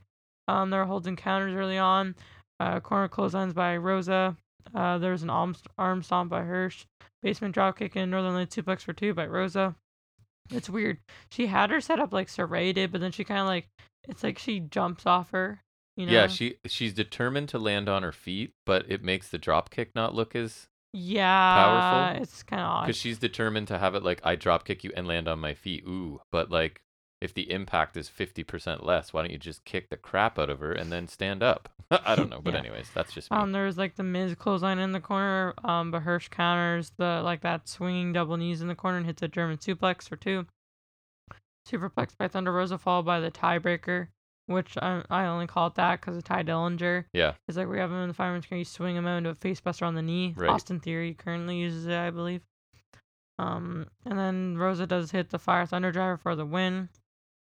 And Shivani says, um, he's talking from the announce uh, table. He has a mic. Um, he says almost been a year since the lights out match, and she has another shot at Baker next week, which will be a steel cage match for obvious reasons. In Rose's hometown, Mm, so I'm thinking title change. mm, no. It's not WWE. they don't bury No, them in their yeah, hometown. Yeah. Um, I mean, maybe. and then we cut to Baker and company backstage. She said she'd be Rosa at the pay per view, and Rosa gets another shot instead of going to the back of the line. Uh, Baker says hi to Red Velvet and asks where Martinez is. She's fighting Jamie Hayter on Rampage. And it won't Nice. matter next week. She says she isn't afraid of Rosa or the cage, even though Rosa won the lights out match. She was the real winner coming out. That's true. hmm And she signs off the DMD. Technically, um, Baker's 2 0 in this feud, technically speaking. Right, because the other one does not count. hmm Lights were out. Yep. Yeah, I don't love the decision to have Hirsch lose so quickly and decisively. Why wasn't the cage match at the pay per view? um I don't know. Like, After s- honestly, she gets her biggest win at Revolution, right? Finally gains some momentum and then loses on the next week's show. So I didn't love that, but I guess it's mostly to further the angle with Red Velvet, which I'm also not super interested in, but um I still feel like somebody else could have been fed to Rosa here and you could have progressed the other angle somewhere else, but the match was fine. There was a little bit of sloppiness. There well, seems I mean, Layla Hirsch was ranked number one, I guess. Yeah. But like, w- I think they could just avoid this whole thing, and whoever's ranked number five, give them this. shot. I'm gonna Exactly. Google that quick. There was a little bit of sloppiness, which seems to be in Hirsch's matches quite a bit. Despite I, I really like her because I think she's just kind of different, but um, she needs to clean some things up probably. And I guess Hirsch is facing Red Velvet at some point. Don't really care. Mm, Why don't you just Um, give it to Red Velvet? Honestly, like number five. Come It on. also feels really quick to have Baker and Rosa face off again because I've been saying it forever, right? This is the money women's match, and there should be a major build and lots of drama, and I don't really think there has been. And it feels like the title change has to happen next week, right? How many times can Rosa fall short? especially in a so- cage match. Like I feel like this is like the yeah. I feel like, and, like I, feel like they should have just made a stronger build to the pay per view, which they're totally capable of. And then you have a cage match at the pay per view. I just really wanted this to feel like the culmination of a bitter, bitter feud, and I'm not feeling that, right? Based off of Right. because it's kind of like it pe- this feud peaked with the with the dark match right the, the whatever lights out match it because it's kind of hasn't gotten back to that level or close for me yet and i want it to but i'm hoping that whatever the match is next week I is think they'll so decide the match we'll next see. week Yep, could hopefully get there, get to those heights, maybe literally. Yeah. Because cage. Right. Um, I thought it was a solid match again, but mm, again hurt by the commercial break. I think a little sloppy on Hirsch's end and whatnot, but I think for what we got, it was solid. Just wish they got more time because they're both pretty good. Um, the match next week should be great, but the build is getting rushed. But this match was okay. Um, then we come to our main event, which is Sammy Guevara, Scorpio Sky for the TNT title. Three title matches on the show, actually. It's a pretty stacked show, at least Mhm. in matches.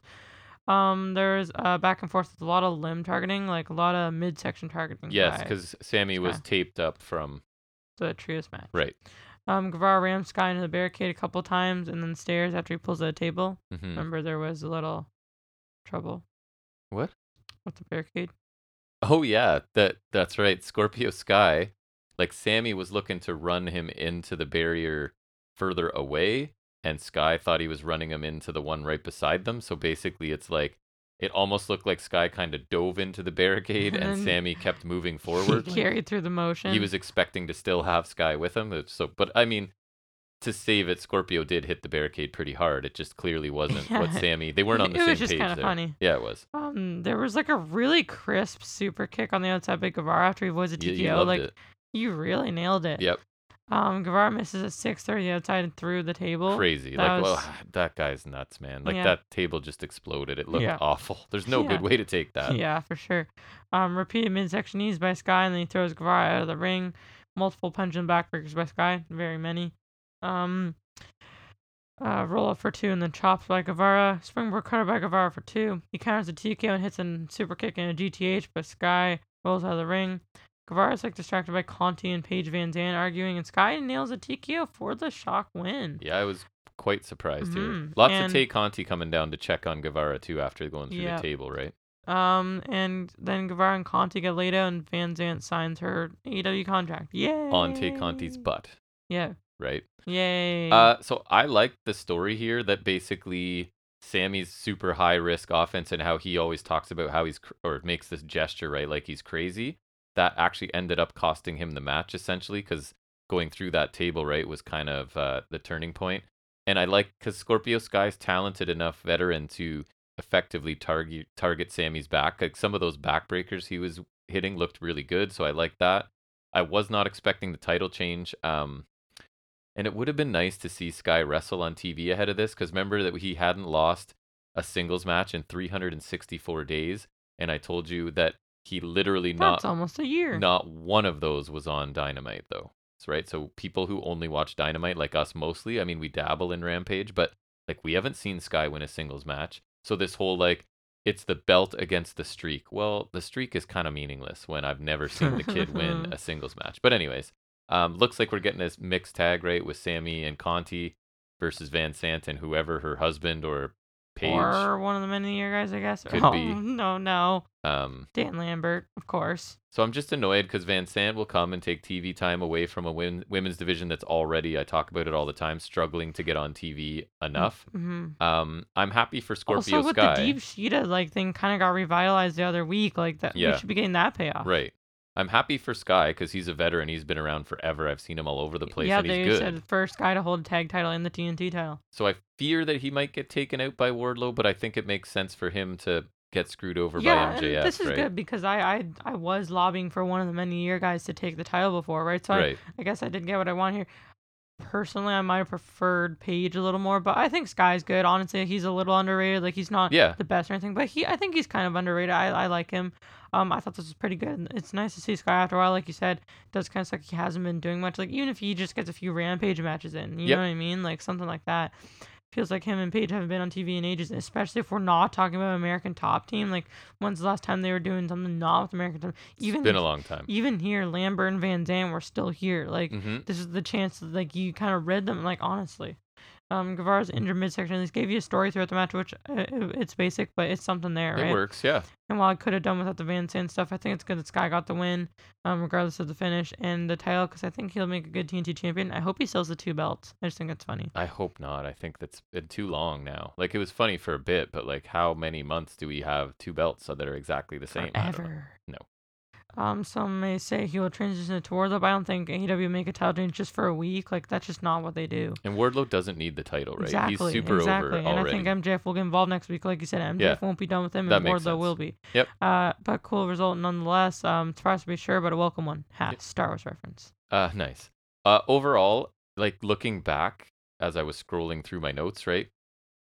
n- Really nothing special in terms of matches. Basically, every match on this card um, had an upper card performer taking on a significantly lower card, right? Um, so the outcome was easily predictable in everything other than the main event. And none of the in ring work I thought was like really standout. So I enjoyed the main event the most. That would be my match of the night. But even that was a notch or two below Dynamite's top main event matches, and the rest were like enhancement or almost enhancement, right? Which is strange for an episode of Dynamite, I think. Some of the segments were better. Um, Jericho's part with Kingston, I thought was awesome. Regal's promo was awesome. Wardlow did a really good job in his first lengthy solo promo. And then everything else was pretty non offensive, except I really didn't care for the A the AFO segment, obviously uh, and the Jeff Hardy debut didn't do anything for me personally. Does not move the needle, as they say.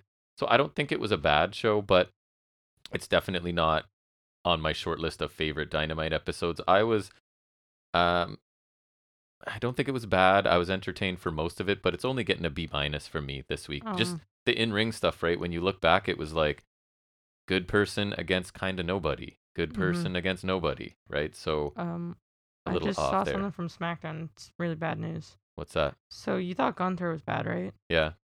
So well, the, the um, name's bad. Gunther's amazing. Yeah, no, that's what I mean. Gunther. Gunther. Sheamus and Ridge Holland won a tag match with Butch by their side. Who's Butch? Pete Dunne. Oh no, R.I.P. Pete Dunne. That makes me sad. Yeah, I. That's awful. I hate WWE. I hate you. I'm I so don't use that sad. word often. I hate that company. He just killed off Pete Dunne. Like a Butch. They they just ruined So Pete Dunne. They stupid. literally just murdered Pete Dunne. Yep. That's like that almost made me cry. That was like That's actually the sad. stupid. And I thought Gunther was the worst I've ever seen, but this is worse. And so like- what you're saying is that you are admitting that nobody watches NXT, right? Like they're like nobody watches that. We can just pretend he's a new dude. Like ah, so. St- anyways, what what'd you Yeah, think of that- Dynamite? That just killed me. That Like, sucks. Wow. Um. Yeah, but I I think it was a pretty. I I think it was a solid show. Um. I liked the opening segment. Um. A decent. amount. I mean, I don't really care about Jazz, but I think the promo itself was a good segment. Um. I liked Hangman Dante Martin, uh, Mox, um, and Danielson versus uh Asher Hale and J.D. Drake was pretty solid. I like that Dark Order segment. Pac Wheeler Yuta was cool but quick. Unsweet Era Buck segment was good. FTR was solid. The AFO did not like. Uh, Swerve was solid. Wardlow was pretty good actually. Um, Keith Lee was fine.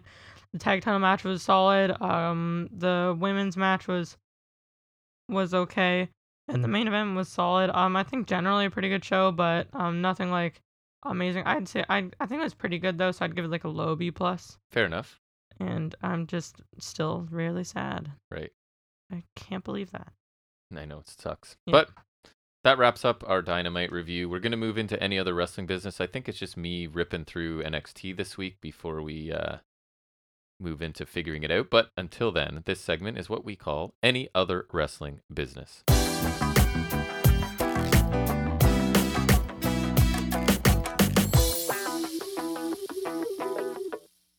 All right. So, NXT, did you watch any of it this week? I can't remember if you were Uh, in the neighborhood. Last week I made a note that you did. This week I did I not. don't think so. Were you not there for lashing out at all? Oh Maybe. no, I wasn't, but it should have segment been. of the year. You should have been. Anyways, let's get through this. The show started with a hype package for the main event um, for the NXT Championship match, the Triple Threat with Ziggler, Braun, and uh, Champa. Quick little package there. Then we start off with a Dusty Cup semifinal match, which is Raquel Gonzalez, Cora Jade taking on Wendy Chu and Dakota Kai. So Wendy Chu falls asleep as Jade goes to tag out i- early on in this, and the only reason I made a note of this is because commentary start whispering on commentary to not wake up Wendy Chu. And I write, I and I have so my note is uh, commentary start whispering to not wake up Chu brackets. I hate this. um, airplane spin by Gonzalez into an awkward slam of Chu. I think she wanted to turn it into a side slam, but it was a little bit sloppy, and it's like s- Chu slipped out of her grip before. Anyways, doesn't matter. Um, great news though, Toxic Lounge is still there, and just to make it even better, they've added topless male servers into little group. Um, but I think when they show this, it's only Mandy Rose and the other two are conspicuous by their absence, as they would say. Uh, so Kai and Chu suddenly, even though they've only had one match together and they don't even talk to each other because Kai is too busy talking to her imaginary friend, they suddenly exhibit lots of teamwork and some tandem moves. Um, but then we find out where the rest of Toxic Attraction were. They attack Raquel Gonzalez's leg as she's outside the ring yelling at Dakota Kai. Jade then whiffs on an Insiguri because she has to. I don't. I hear people talking about her being the future and stuff, and every match I watch, yeah. she misses stuff. I Mhm. don't understand. Anyways, hot tag to the injured Gonzalez. Um, Dakota Kai breaks down and talks to herself instead of hitting her running boot in the corner to Gonzalez. It's like she's having issues executing it on Gonzalez, but she finally does. Uh, Kai and Chu win in 14 minutes with the reverse splash of Chu followed by the top rope double stomp or stimp, as my notes say Mhm. um, by Kai um, to win the match. Um, this got a lot of time. I think it might be longer than the previous uh, matches in this tournament combined. I thought it was just okay.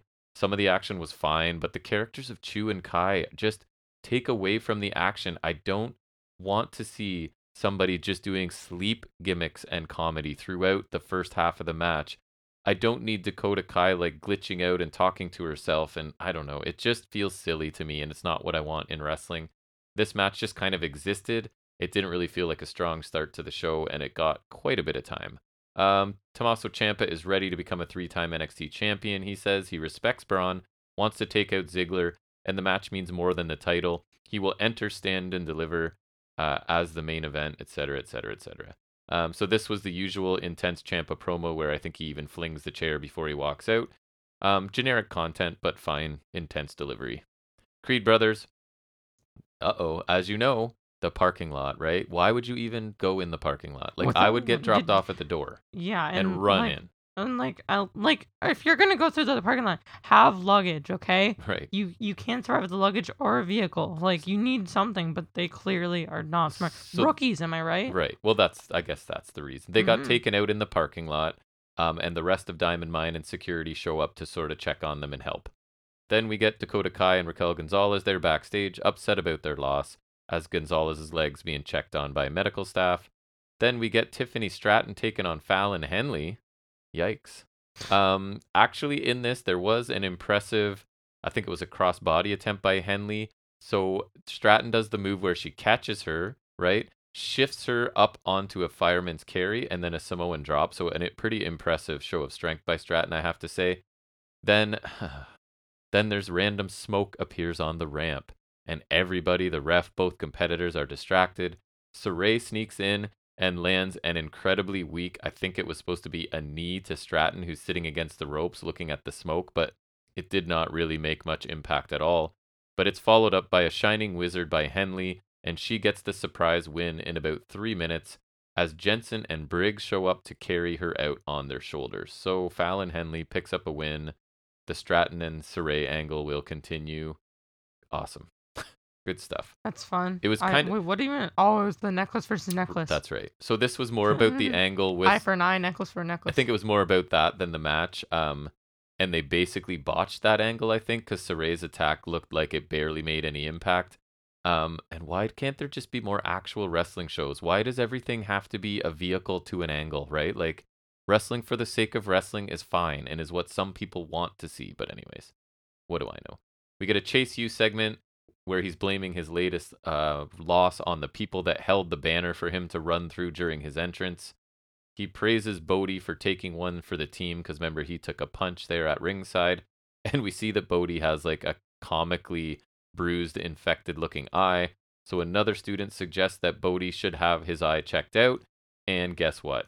Chase snaps, swears at him, throws a basketball at him. So this is still the exact same joke since week one when we thought it was okay, right? Like, okay, this is something. Same joke every time with just a slightly different setup. It reminds me of when you and or your brother were like toddlers and you keep telling the same joke over and over because you think it's hilarious and your parents being the lovely Right. people that we are, we keep acting like it's funny, right? Even though it's not after the Right. third time. Yeah. So that's what these segments are pretty Yeah. much like painful because it's Except just the all- same it's- thing. Except it's all adults and no one Right. thinks it's funny. Right. It's uh, just week in and week out. It, nothing ever changes. Chase continues to lose every match as well. So, anyways, um, Mello and Trick are back in the barber shop, which I like because I thought it was really good the first time. So Trick uh, starts out by listing all the people that have challenged Hayes and lost to this point. Then there's a bunch of basketball references. Mello announces that he's has made some golden rules, but I really feel like he didn't tell us what they were, if I remember. Anyways, he's ready for the ladder match at Stand and Deliver and they decide that four opponents is the right number and that they should all have to qualify. So this is going to lead to Ooh, Biggie has a broken neck. wow, this is going to lead to qualifying matches for who's in this tournament. So Mello says he will win and deliver the performance of a lifetime to prove that he is the best North American champion ever. I'm waiting for you to take exception to that. Oh, um, uh, Swerve. Wait, no, Adam Cole. That's what I was waiting for. Yeah, Adam Oh, yeah. Cole, baby. Uh, so I've enjoyed both of the segments in the barbershop. I think it's a Or cool Gargano. little location. Pardon? Who does the barber shop? What do you Or mean? is it just a random barber Just shop? a random barbershop. Oh, okay. I thought it's it was just like, they're actually there to get haircuts and they're just chatting with people Oh, that are okay, there, okay. right? Um, so Mello comes across really natural, I think.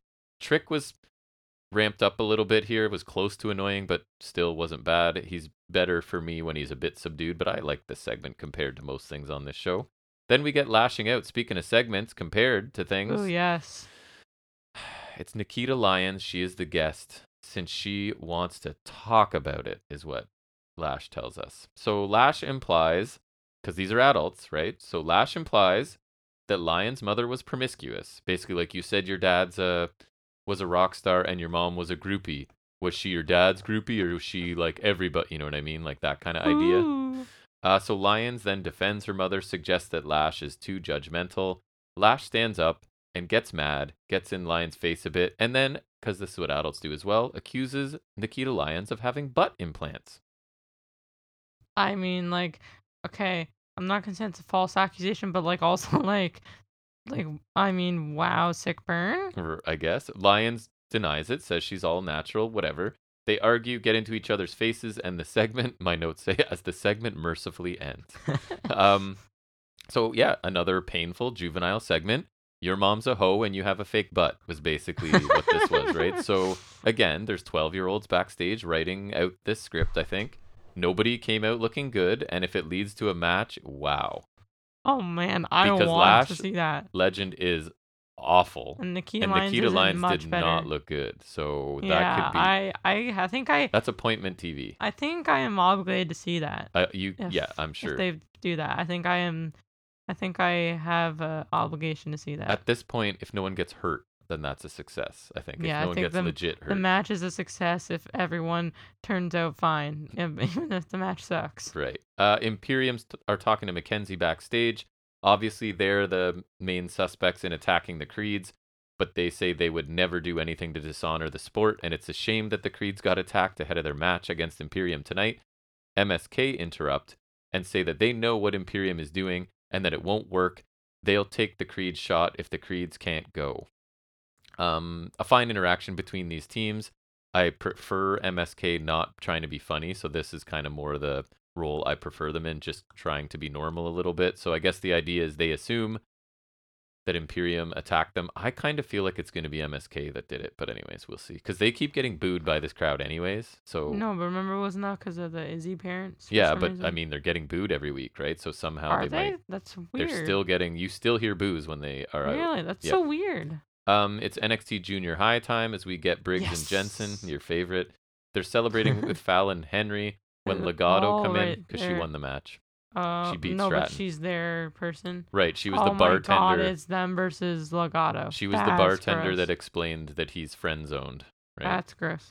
Um, so Brooks and Jensen accuse Legato of attacking the Creeds, but I like Legato's response, which is basically like, if we attack them, everybody would know. Like they wouldn't do it secretly. They just Right. don't care, which I Right. thought was a appropriate response. Lopez, um, Electra Lopez, basically mocks Jensen for never having been with a woman, and then Legato leave. Henley, Henley then asks Brooks and Jensen if they attack the Creeds, um, and Briggs says, "Of course not." So I mean, was this good? No, but was it as bad as the normal Brooks and Jensen segments? Probably not. Plot Um, twist: the Creeds beat up each other because they're brothers. They attacked each other at the same time and took each other out. yes. Right. In the parking lot, because the parking lot makes people do crazy things. All right, it's it's an unpredictable place. So it is. I guess NXT is trying to give us a little bit of a mystery as to who attacked the Creeds, so I appreciate the effort. I remember the But- the Alistair Black one was cool. Yeah. Remember that Yeah. that was the first I'm instance kind of, of a parking sucker lot dangerous. I'm kind of a sucker for Yes. those stories, right? Yeah. A little bit of Whodunit, suspense. as they Um, say. but this did not feel like adults interacting again. So we get one of the longest feuds we've had, which is LA Knight versus Grayson Waller in a last man standing That's match. been at least since Halloween Havoc. Yeah, long. So Knight attacks Waller as Waller's making his entrance. Um, the crowd are actually like into this right off the bat, and not just the piped in crowd, but I think the actual crowd are Yeah, into it. Waller garners heat. He does. You get an early roll through cutter by Waller. Knight does the move where he suddenly like runs up the ropes for a superplex that I think looks pretty cool. He follows it with the BFT. Then we get the uh, trash cans get used, chairs get used. Actually, um, Waller ends up in a trash can, just getting worn out by chair shots. it Oh, nice. looked pretty You good. know, I saw in 2Ks they have a stop sign in there now, which I thought was kind of cool. Nice. And hockey That's- stick. That's the ECW stuff. It used Yeah, to that's be- that's new. Like they have, I don't think I've ever seen that in games before. They fight onto some scaffolding, and Waller falls off, but we don't see the landing. It's just like I saw that. like the and Ah, I thought that was Mysterio kinda Royal weird. Rumble thing. It was kind of dumb, right? Where he just Mm. falls and you don't see him. Or was that? Um, do you mean like when he got thrown off the roof? Yeah, what was Money that? in the Bank. Sorry, Money in the Bank, right? Um, so then Knight ends up. Oh, sorry, Sangha h- carries Waller back to the ring and choke slams Knight Guarantee on the there's a crash apron. pad. So Like, Kn- Knight They're not en- showing it. Knight ends up handcuffing Sangha to the ring post to sort of immobilize him. We get a quick update on the Creeds. They won't compete against uh, tonight, and MXK will take their spot against Imperium. Waller is then dropped out of the ring through a table at ringside. Knight puts a oh that's where it is puts a trash can over Waller, wears him out with a chair, takes out Sangha with a chair. Waller hits a top rope elbow drop, you know the one where he goes between the legs with bo- like like he's a basketballer. Um, They're they now stable? yeah, through the announce table looked pretty good. Knight can't beat the count as Waller uses Sangha to sort of climb to his feet, and Waller wins this match after 16 minutes. Um, I was pretty entertained by this. Like it's a, it's a WWE hardcore match, so it's gonna be what it is, right? They're never gonna go too crazy, but I thought it was, it wasn't anything special, but it moved quickly, held my interest. Uh, really lengthy feud. I could see Knight kind of leaving now, maybe going up up after this because I think the feud's over and Waller has dominated the feud. So, and Waller's one of the new talents that I actually like. Um, an acceptable weapons match, nothing really innovative or crazy, but definitely a pretty fun watch. So Braun Breaker talks about Champa and Ziggler having all the experience, whereas he just shows up and busts his butt to work hard every day to keep the championship. He'll run right through that roadblock tonight. Uh, fine, kind of generic promo. He's doing the whole "I work harder than everybody" gimmick. It makes sense for him, I guess. So yeah, it was fine. Tony D'Angelo is eating in his cousin's Italian restaurant, being as stereotypical as possible. Yes. He does his mobster stuff to convince the owner. I was a bit confused because he says his cousin's restaurant, but then he had to be like mobster guy to convince the owner to stay. So I don't know if he's saying his cousin just works there. Anyways, who cares? Too much thought put into this. um, he wants to become the new Dawn of NXT because Dawn is like the head mobster guy. So you got to just lean into this stereotype. So you guys that listen regularly know how I feel about this character at this point. He's back to leaning into the stereotypical Italian mobster, and it's still awful. Um, next semifinal in the Dusty Cup, it's Kaylee Ray and Io Shirai taking on um, Caden Carter, Casey Catanzaro. So again, we're shown the Toxic Lounge. This kind of made me laugh. I told you that they had re- they now have topless servers there. So um, they've been replaced by Anafe and Blade are now being the topless Huh. servers because they want to get close to Mandy Rose, right? That's been kind of their thing. So that kind of made me laugh. Um, but again, it's all like romance, romance, right? It's all just like e- it's like teenagers basically, right? Mhm. Hormones, hormone overload on NXT. So Carter and Catanzaro have a nice sequence. They're kind of flying all over the ring. Take Kaylee Ray and Io out on the floor, heading into a commercial. Commentary point out that Carter and Catanzaro are the only actual tag team left in the tournament. Interesting. Wait, they pointed that out. Yes. Like everybody else, we just threw them together. No, they actually said they're the only actual tag team left. Catins, that's why I made a note. I thought it was pretty funny. That's hilarious. Exposing the business. Yeah. Um, Catanzaro hits a reverse Rana to Kaylee Ray off of Carter's shoulders. It looked like Kaylee Ray landed right on her head. It was a little bit scary, but she seemed to be okay. So a cool move. Not too sure Caden, Cat, uh, Carter, and Catanzaro are ready for that, but they did it, and it looked scary. Anyways, KLR bomb, and then an EO moonsault they're doing the whole like you do you finisher, I'll do mine for the super tag team. So they win after 11 minutes. Um, I actually this was by far the best match of this tournament. Really fast paced match. I thought it was pretty fun sprint. So Catanzaro and Carter are hit and miss for me. Remember, I loved one of their matches. Against Kyan Gonzalez. I remember Right. that one was good. It was good. And I thought this one was good this week as well. I enjoyed this match more than anything else in the tournament, as I said. The tournament has strangely been about makeshift teams beating established teams. And I think that's just revealing how they feel about tag teams, right? Like tag team experience, cohesiveness means nothing. If you put two good people together, they'll beat a good tag team, which I do not like. Um, but, anyways, that's not a philosophy I appreciate Mhm. right? Just respect it. It's slightly different, and some people are better in tag teams than individuals, right? Uh, so Cora Jade now is attacking Mandy Rose in the Toxic Lounge, I guess, as payback for Toxic Attraction taking out Gonzalez e- earlier. So Gonzalez and Jade seem like they're buddies officially now. Aww. Aw, friends forever. Indy, or as my notes say, Inid, is watching is watching a replay of uh, her and Love that. Persia's loss as Persia walks in with Duke Hudson and starts talking about what a great kind weekend of they want had. to call him Hook Dudson because I think Hook is funny. Indy questions Persia's commitment. And Dud. Persia, or Paris, as mine says. Some good, some good typing going on here. And what in it and Paris. Paris, P E R I S. Okay, so in it Interesting. and Paris. Um, nice.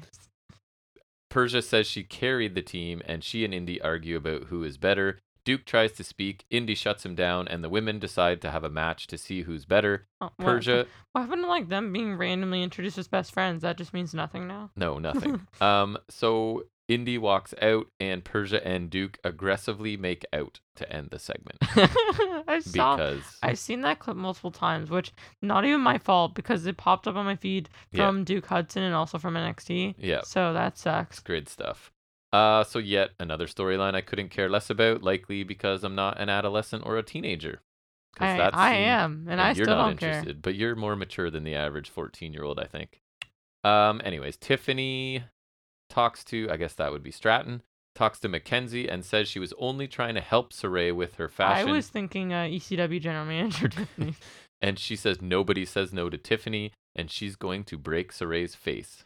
So I fine. thought she was gonna say necklace. I actually think Saray, sorry, Saray, Tiffany Stratton may have potential. It's too bad the pe- that's not nice. My notes are I think Stratton may have potential. Dot dot dot. Too bad the people writing for her don't. Tough but fair, I feel like. So we get the sort of impromptu tag team match, which is MSK taking on Imperium. Um, and I hadn't heard at this point. My notes were like, were they actually injured? Why were they pulled from the match? But it se- appears it's just storyline. So Barrett suggests Which is that kind of odd. Barrett suggests, and I kind of like it, that MSK are the only ones that really bet benefited from the creeds being taken out, right? Which is kind of what I was thinking too. MSK dominate until Eichner catches Lee and throws him against the ropes. Imperium then control Carter for a while, leading to a Lee hot tag. But the creeds show up and attack everyone, and the match ends in a DQ. For who was my question? Because they kind of beat everybody, right? So it was So more like a d- no contest Yeah. to me. But um, so five and a half minutes. It was a, honestly a pretty good half of a match. Um, but again, it was more about the angle at the end because matches can't just be for matches. They have to be for some sort of angle Right, Always. on this program. Draco Anthony's working out. He notices Harland is just kind of standing there watching him. Gacy gives Draco the usual spiel, trying to get Draco to sort of join them. But long forgotten, Zion Quinn comes to Anthony's defense I actually did forget. say that Draco is his own man, and Gacy wants Anthony to think more about his offer. I, I don't know. I thought this was fine. It's it's it's what Gacy has been doing. I for like a while, that they at so- least like it was stupid when it lasted, but at least they didn't like go full on with the him and Lopez. No, they didn't. It's kind of like now clearly he's doing something else. So we get the announcement and a little vignette that A Kid is coming to NXT. Jacket time. We're watching the I'm hype. wondering if it'll be like a Dragonov or if it's like he's coming coming. I don't think so. My instincts are I he's mean- not coming to stay, I mean- but I don't know. They might need a new European guy now that Butch is gone. And who can he fall in love with? Because it's all about a love angle. Um, I'm trying to think of do they have anyone uh Saray. UK? Anyway, um, uh, Kaylee Saray Ray. would work. Oh, Kaylee Ray. There we There- go. there it Yep, is. There it is. because people from similar cultures have to be together, right? Exactly. You couldn't actually Yep. mix because like Duke and Persia are both Australian, I think. Right? Oh, 'Cause you good cannot mix. catch. Um, so jacket time. We're watching the hype video. They're excited. A kid's coming, and I am. A kid is cool. He just did not fit. My notes are making me. I'm amusing myself. A kid is pretty cool, but NXT is not. So I'm not super happy for him. TBH. um, main event: Breaker Champa Ziggler for the NXT Championship. Ziggler rolls out early to let the other two start, but then he's pretty much right back in. Um, so he didn't really take too much Because advantage. he's an idiot. Breaker awkwardly suplexes both guys at the same time. Like Zi- they landed, like Zi- Ziggler landed first and not. Well, Who did that the one time As and you it would looked want him bad? to. Remember Cross? That's who it was. This one Cross didn't did look that good either. once. Um, Breaker's pushed Oh, off. it was Birch and Lorkin. Didn't he injure one of them? Remember? He did. remember him- Birch, right? Him and Balor were teaming I think against he them broke for some Birch. reason. Yeah, yeah. And then that's why they vacated the titles, which is how MSK won them. Right. Right, yeah. R.I.P. Lorkin and Birch. They're Uh, Breaker's in the new 2K. I think I saw their tag Oh, nice. entrance. So that's good for because them. forty percent of the people in there are released. Basically, is what I saw. I think. hmm I think a bunch of them at least. Breakers pushed off the top to the floor, allowing Ziggler and Champa to face off for a bit. Champa takes or Campa, as am I spelling. Got some good good typing going on this week. These are really funny. Campa takes out both men, then sits on the apron to pat himself on the back, which is now one of his like signature spots. Steiner recliner to Champa, sleeper to breaker by Ziggler at the same time. Famouser and zigzag to Champa for a near fall. I honestly thought that might have been it right there. Then we get an odd spot. I showed you this, where Champa hits the Project Ch- Oh, yeah. Champa, which is Project Champs uh, in my notes today. Um, as Breaker just I, my notes were as Breaker just crawls out of the ring, and my it says like I don't think he was supposed to be in the ring He for the just, near like, fall. He just like ran like around them and just like dove. to In the other side of the hindsight, I ring. think he was supposed to spear Champa yeah, but as then he was. I don't know what the hell he did. No, like I it don't was so either. weird. He just kind of goes on his belly, almost like military crawling out of the ring. no, but like he kind of like ran in and then like just dove. Yeah, nowhere. it was bizarre. And then it looks like it was supposed to be a spear attempt because they they kind of take to it. I think this time, um, Champa right after he's going for the fairy tale ending, and Breaker does spear him. So I think Right. Mm. that was the original plan, but it was kind of funny. Yeah, Breaker fights off the zigzag, spears Ziggler, gorilla press power slam, but Bobby Roode pulls the referee out of the ring. We get the Willow's Bell and a fairy tale ending, but Ziggler steals the cover for a pretty believable near fall there. Rude pulls Breaker out of the ring. Ziggler lands. You get to see his butt for a What? second. I didn't see that. Yeah, you you get like a a quick um moon Nice. Um, Ziggler lands one more super kick to Champa for the the win ultimate finisher. in uh, 12 and a half minutes. So, honestly, a fine television triple threat, a decent NXT main event with several believable near falls, I thought. The final few minutes were pretty chaotic and fun. Ziggler winning was a little bit surprising, but I would be shocked if Breaker doesn't win the title back at Stand and Deliver. It's the babyface chasing the title is generally a better story and more interesting, so I get that decision, even though I don't Again, it's hey, this perennial loser on main roster is coming down to NXT, and now he's taking the title. I mean, it's mitigated somewhat by the fact that Rude got involved multiple times, but at the end of the day, I do think it was a good main event for NXT for sure. Uh, overall, another lackluster episode, despite some decent in ring work. The writing is just so bad, it's hard for this brand to overcome it. Almost no storylines are remotely interesting. Um, more than one are annoying, if not maddening, for me at least. The Waller Night match, the main event, and one of the Dusty Cup matches with uh, Catanzaro and Carter, I thought were good enough to pass this episode. And they just lost one of their best soldiers. they did. Butch? Yeah. and almost all other segments and stories continue to drag this brand down. So this week, Chase U, dumb. Lashing Out, dumb. Briggs and Jensen, dumb. Tony D'Angelo, dumb. All of those things this Whoa, week. are you forgetting Purvis and Inid? that too, dumb. Um, right? So, um, on the strength of kind of the in ring, right? Because I kind of like three matches on the show. I can give it a C, but it was still a bit of a chore to watch. Like I would just say, Can't see me watching. read it, a Matt. review you trust, listen to a review you trust. Hopefully that's us, and then cherry pick the show. Like, do not sit down and watch two hours of NXT at this point, unless you are. If you love main roster, then sure, because this is main roster with crappier talent, right? so if you're a main roster person, then for sh- otherwise, do not, It's- do not sit it's So down. mean, but it's right. it's true. No, Um, th- do it- not it's sit- definitely right. Do not sit down and watch the show. Let me do it for you and tell you about it every week. I'd be more than happy to save you this Le- agony. less of us should suffer. Right. Uh, I think that's it for any other I think wrestling it business. is. I didn't get to Impact or anything. I'll probably watch that tonight or this weekend. But I wouldn't be surprised if we've got a beefier segment next week because we have I the th- week off, so we I can think watch I have stuff. to watch that segment from SmackDown because oh my god, why did they do that to Pete Dunne? Right. I'm just I, I I'm never gonna let that go. That's so It's really bad. that's pro- that's worse than Gunther. I Pete Dunne's my Butch. boy. And Gunther. Pete Dunne was Gunther! Pete Dunne was the best of them left. Okay, he was the coolest Now boy my left. my Pete Dunne shirt is moot. Aw, yeah, and It's all right. now I have to play as Butch in 2K. R.I.P. that Pete sucks. Dunne. Yeah. Um, so that's going to bring us to the end of that, and we'll finish up with our final segment as usual, where Jack's going to hit us with an update from the world of wrestling figures, and that's what we call figuring it out with Jack.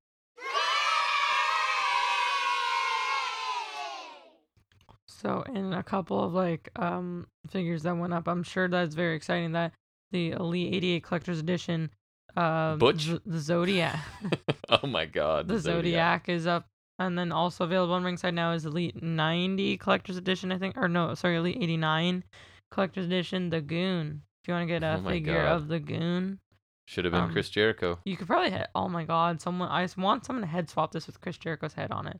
I think that would be so funny. He could. That would be hilarious. Please, someone do that. that Smart. would be of, I think the story is he turned it down, right? Which is Yeah, pretty. that smart. would be hilarious. I really want someone to do that. I think that that would be really funny. And then they put out a Ultimate Edition Series Four re-release, so they put back up the Brock Lesnar and Shawn Michaels um up for pre-order, which is cool because I think the Shawn Michaels is pretty nice. I think the upcoming 90, 90s Shawn Michaels is pretty cool because it's Mhm. got the white kick pads. I like I like when they got white, but this one's nice and the Lesnar's cool too. It's, it's since out of date, but um I think this these are cool. So if you like Michaels or Lesnar, don't have those, can get those. I Yep. would love to get the Michaels, probably won't. Um that is it, I think. Oh, Let wow. me just check one more time. I don't think there's anything else. Yeah, like or I think one thing I missed from last week was the Ultimate Edition or sorry, Unrivaled Series 12 lineup. Um, no images yet, but it, it'll have Mox, FTR getting um new figures. So th- those are um re-released talent, and then you have Nice. Jamie Hayter and Private Party. Jamie Hayter's getting a figure, eh? Good Yeah. for her. Mm-hmm. Nice. I think Private Party's cool. All right, that's it. hmm All right. Well, this has been a lengthy episode. We're up pushing 247 right now, but if anyone's still listening at this point, thanks. We really do appreciate any time you spend listening to the two of us talk about wrestling. Love to hear any comments from anyone. Feel free to contact us, fnswrestling at gmail.com. Will come to me, fns underscore wrestling underscore podcast on Instagram. We'll go to that guy over there Yeah. leave a YouTube comment. I promise you'll get a reply. No matter what you say to us, we will get back to you. Would love to hear from anybody. Uh, I don't think there's any bonus stuff coming out, so it looks like we'll just be back here next Saturday for another episode. It will be episode 87. So we hope to see you all back here. Tell some friends about us. Bring a few extra people to listen. We'd really appreciate it. And until then, take care.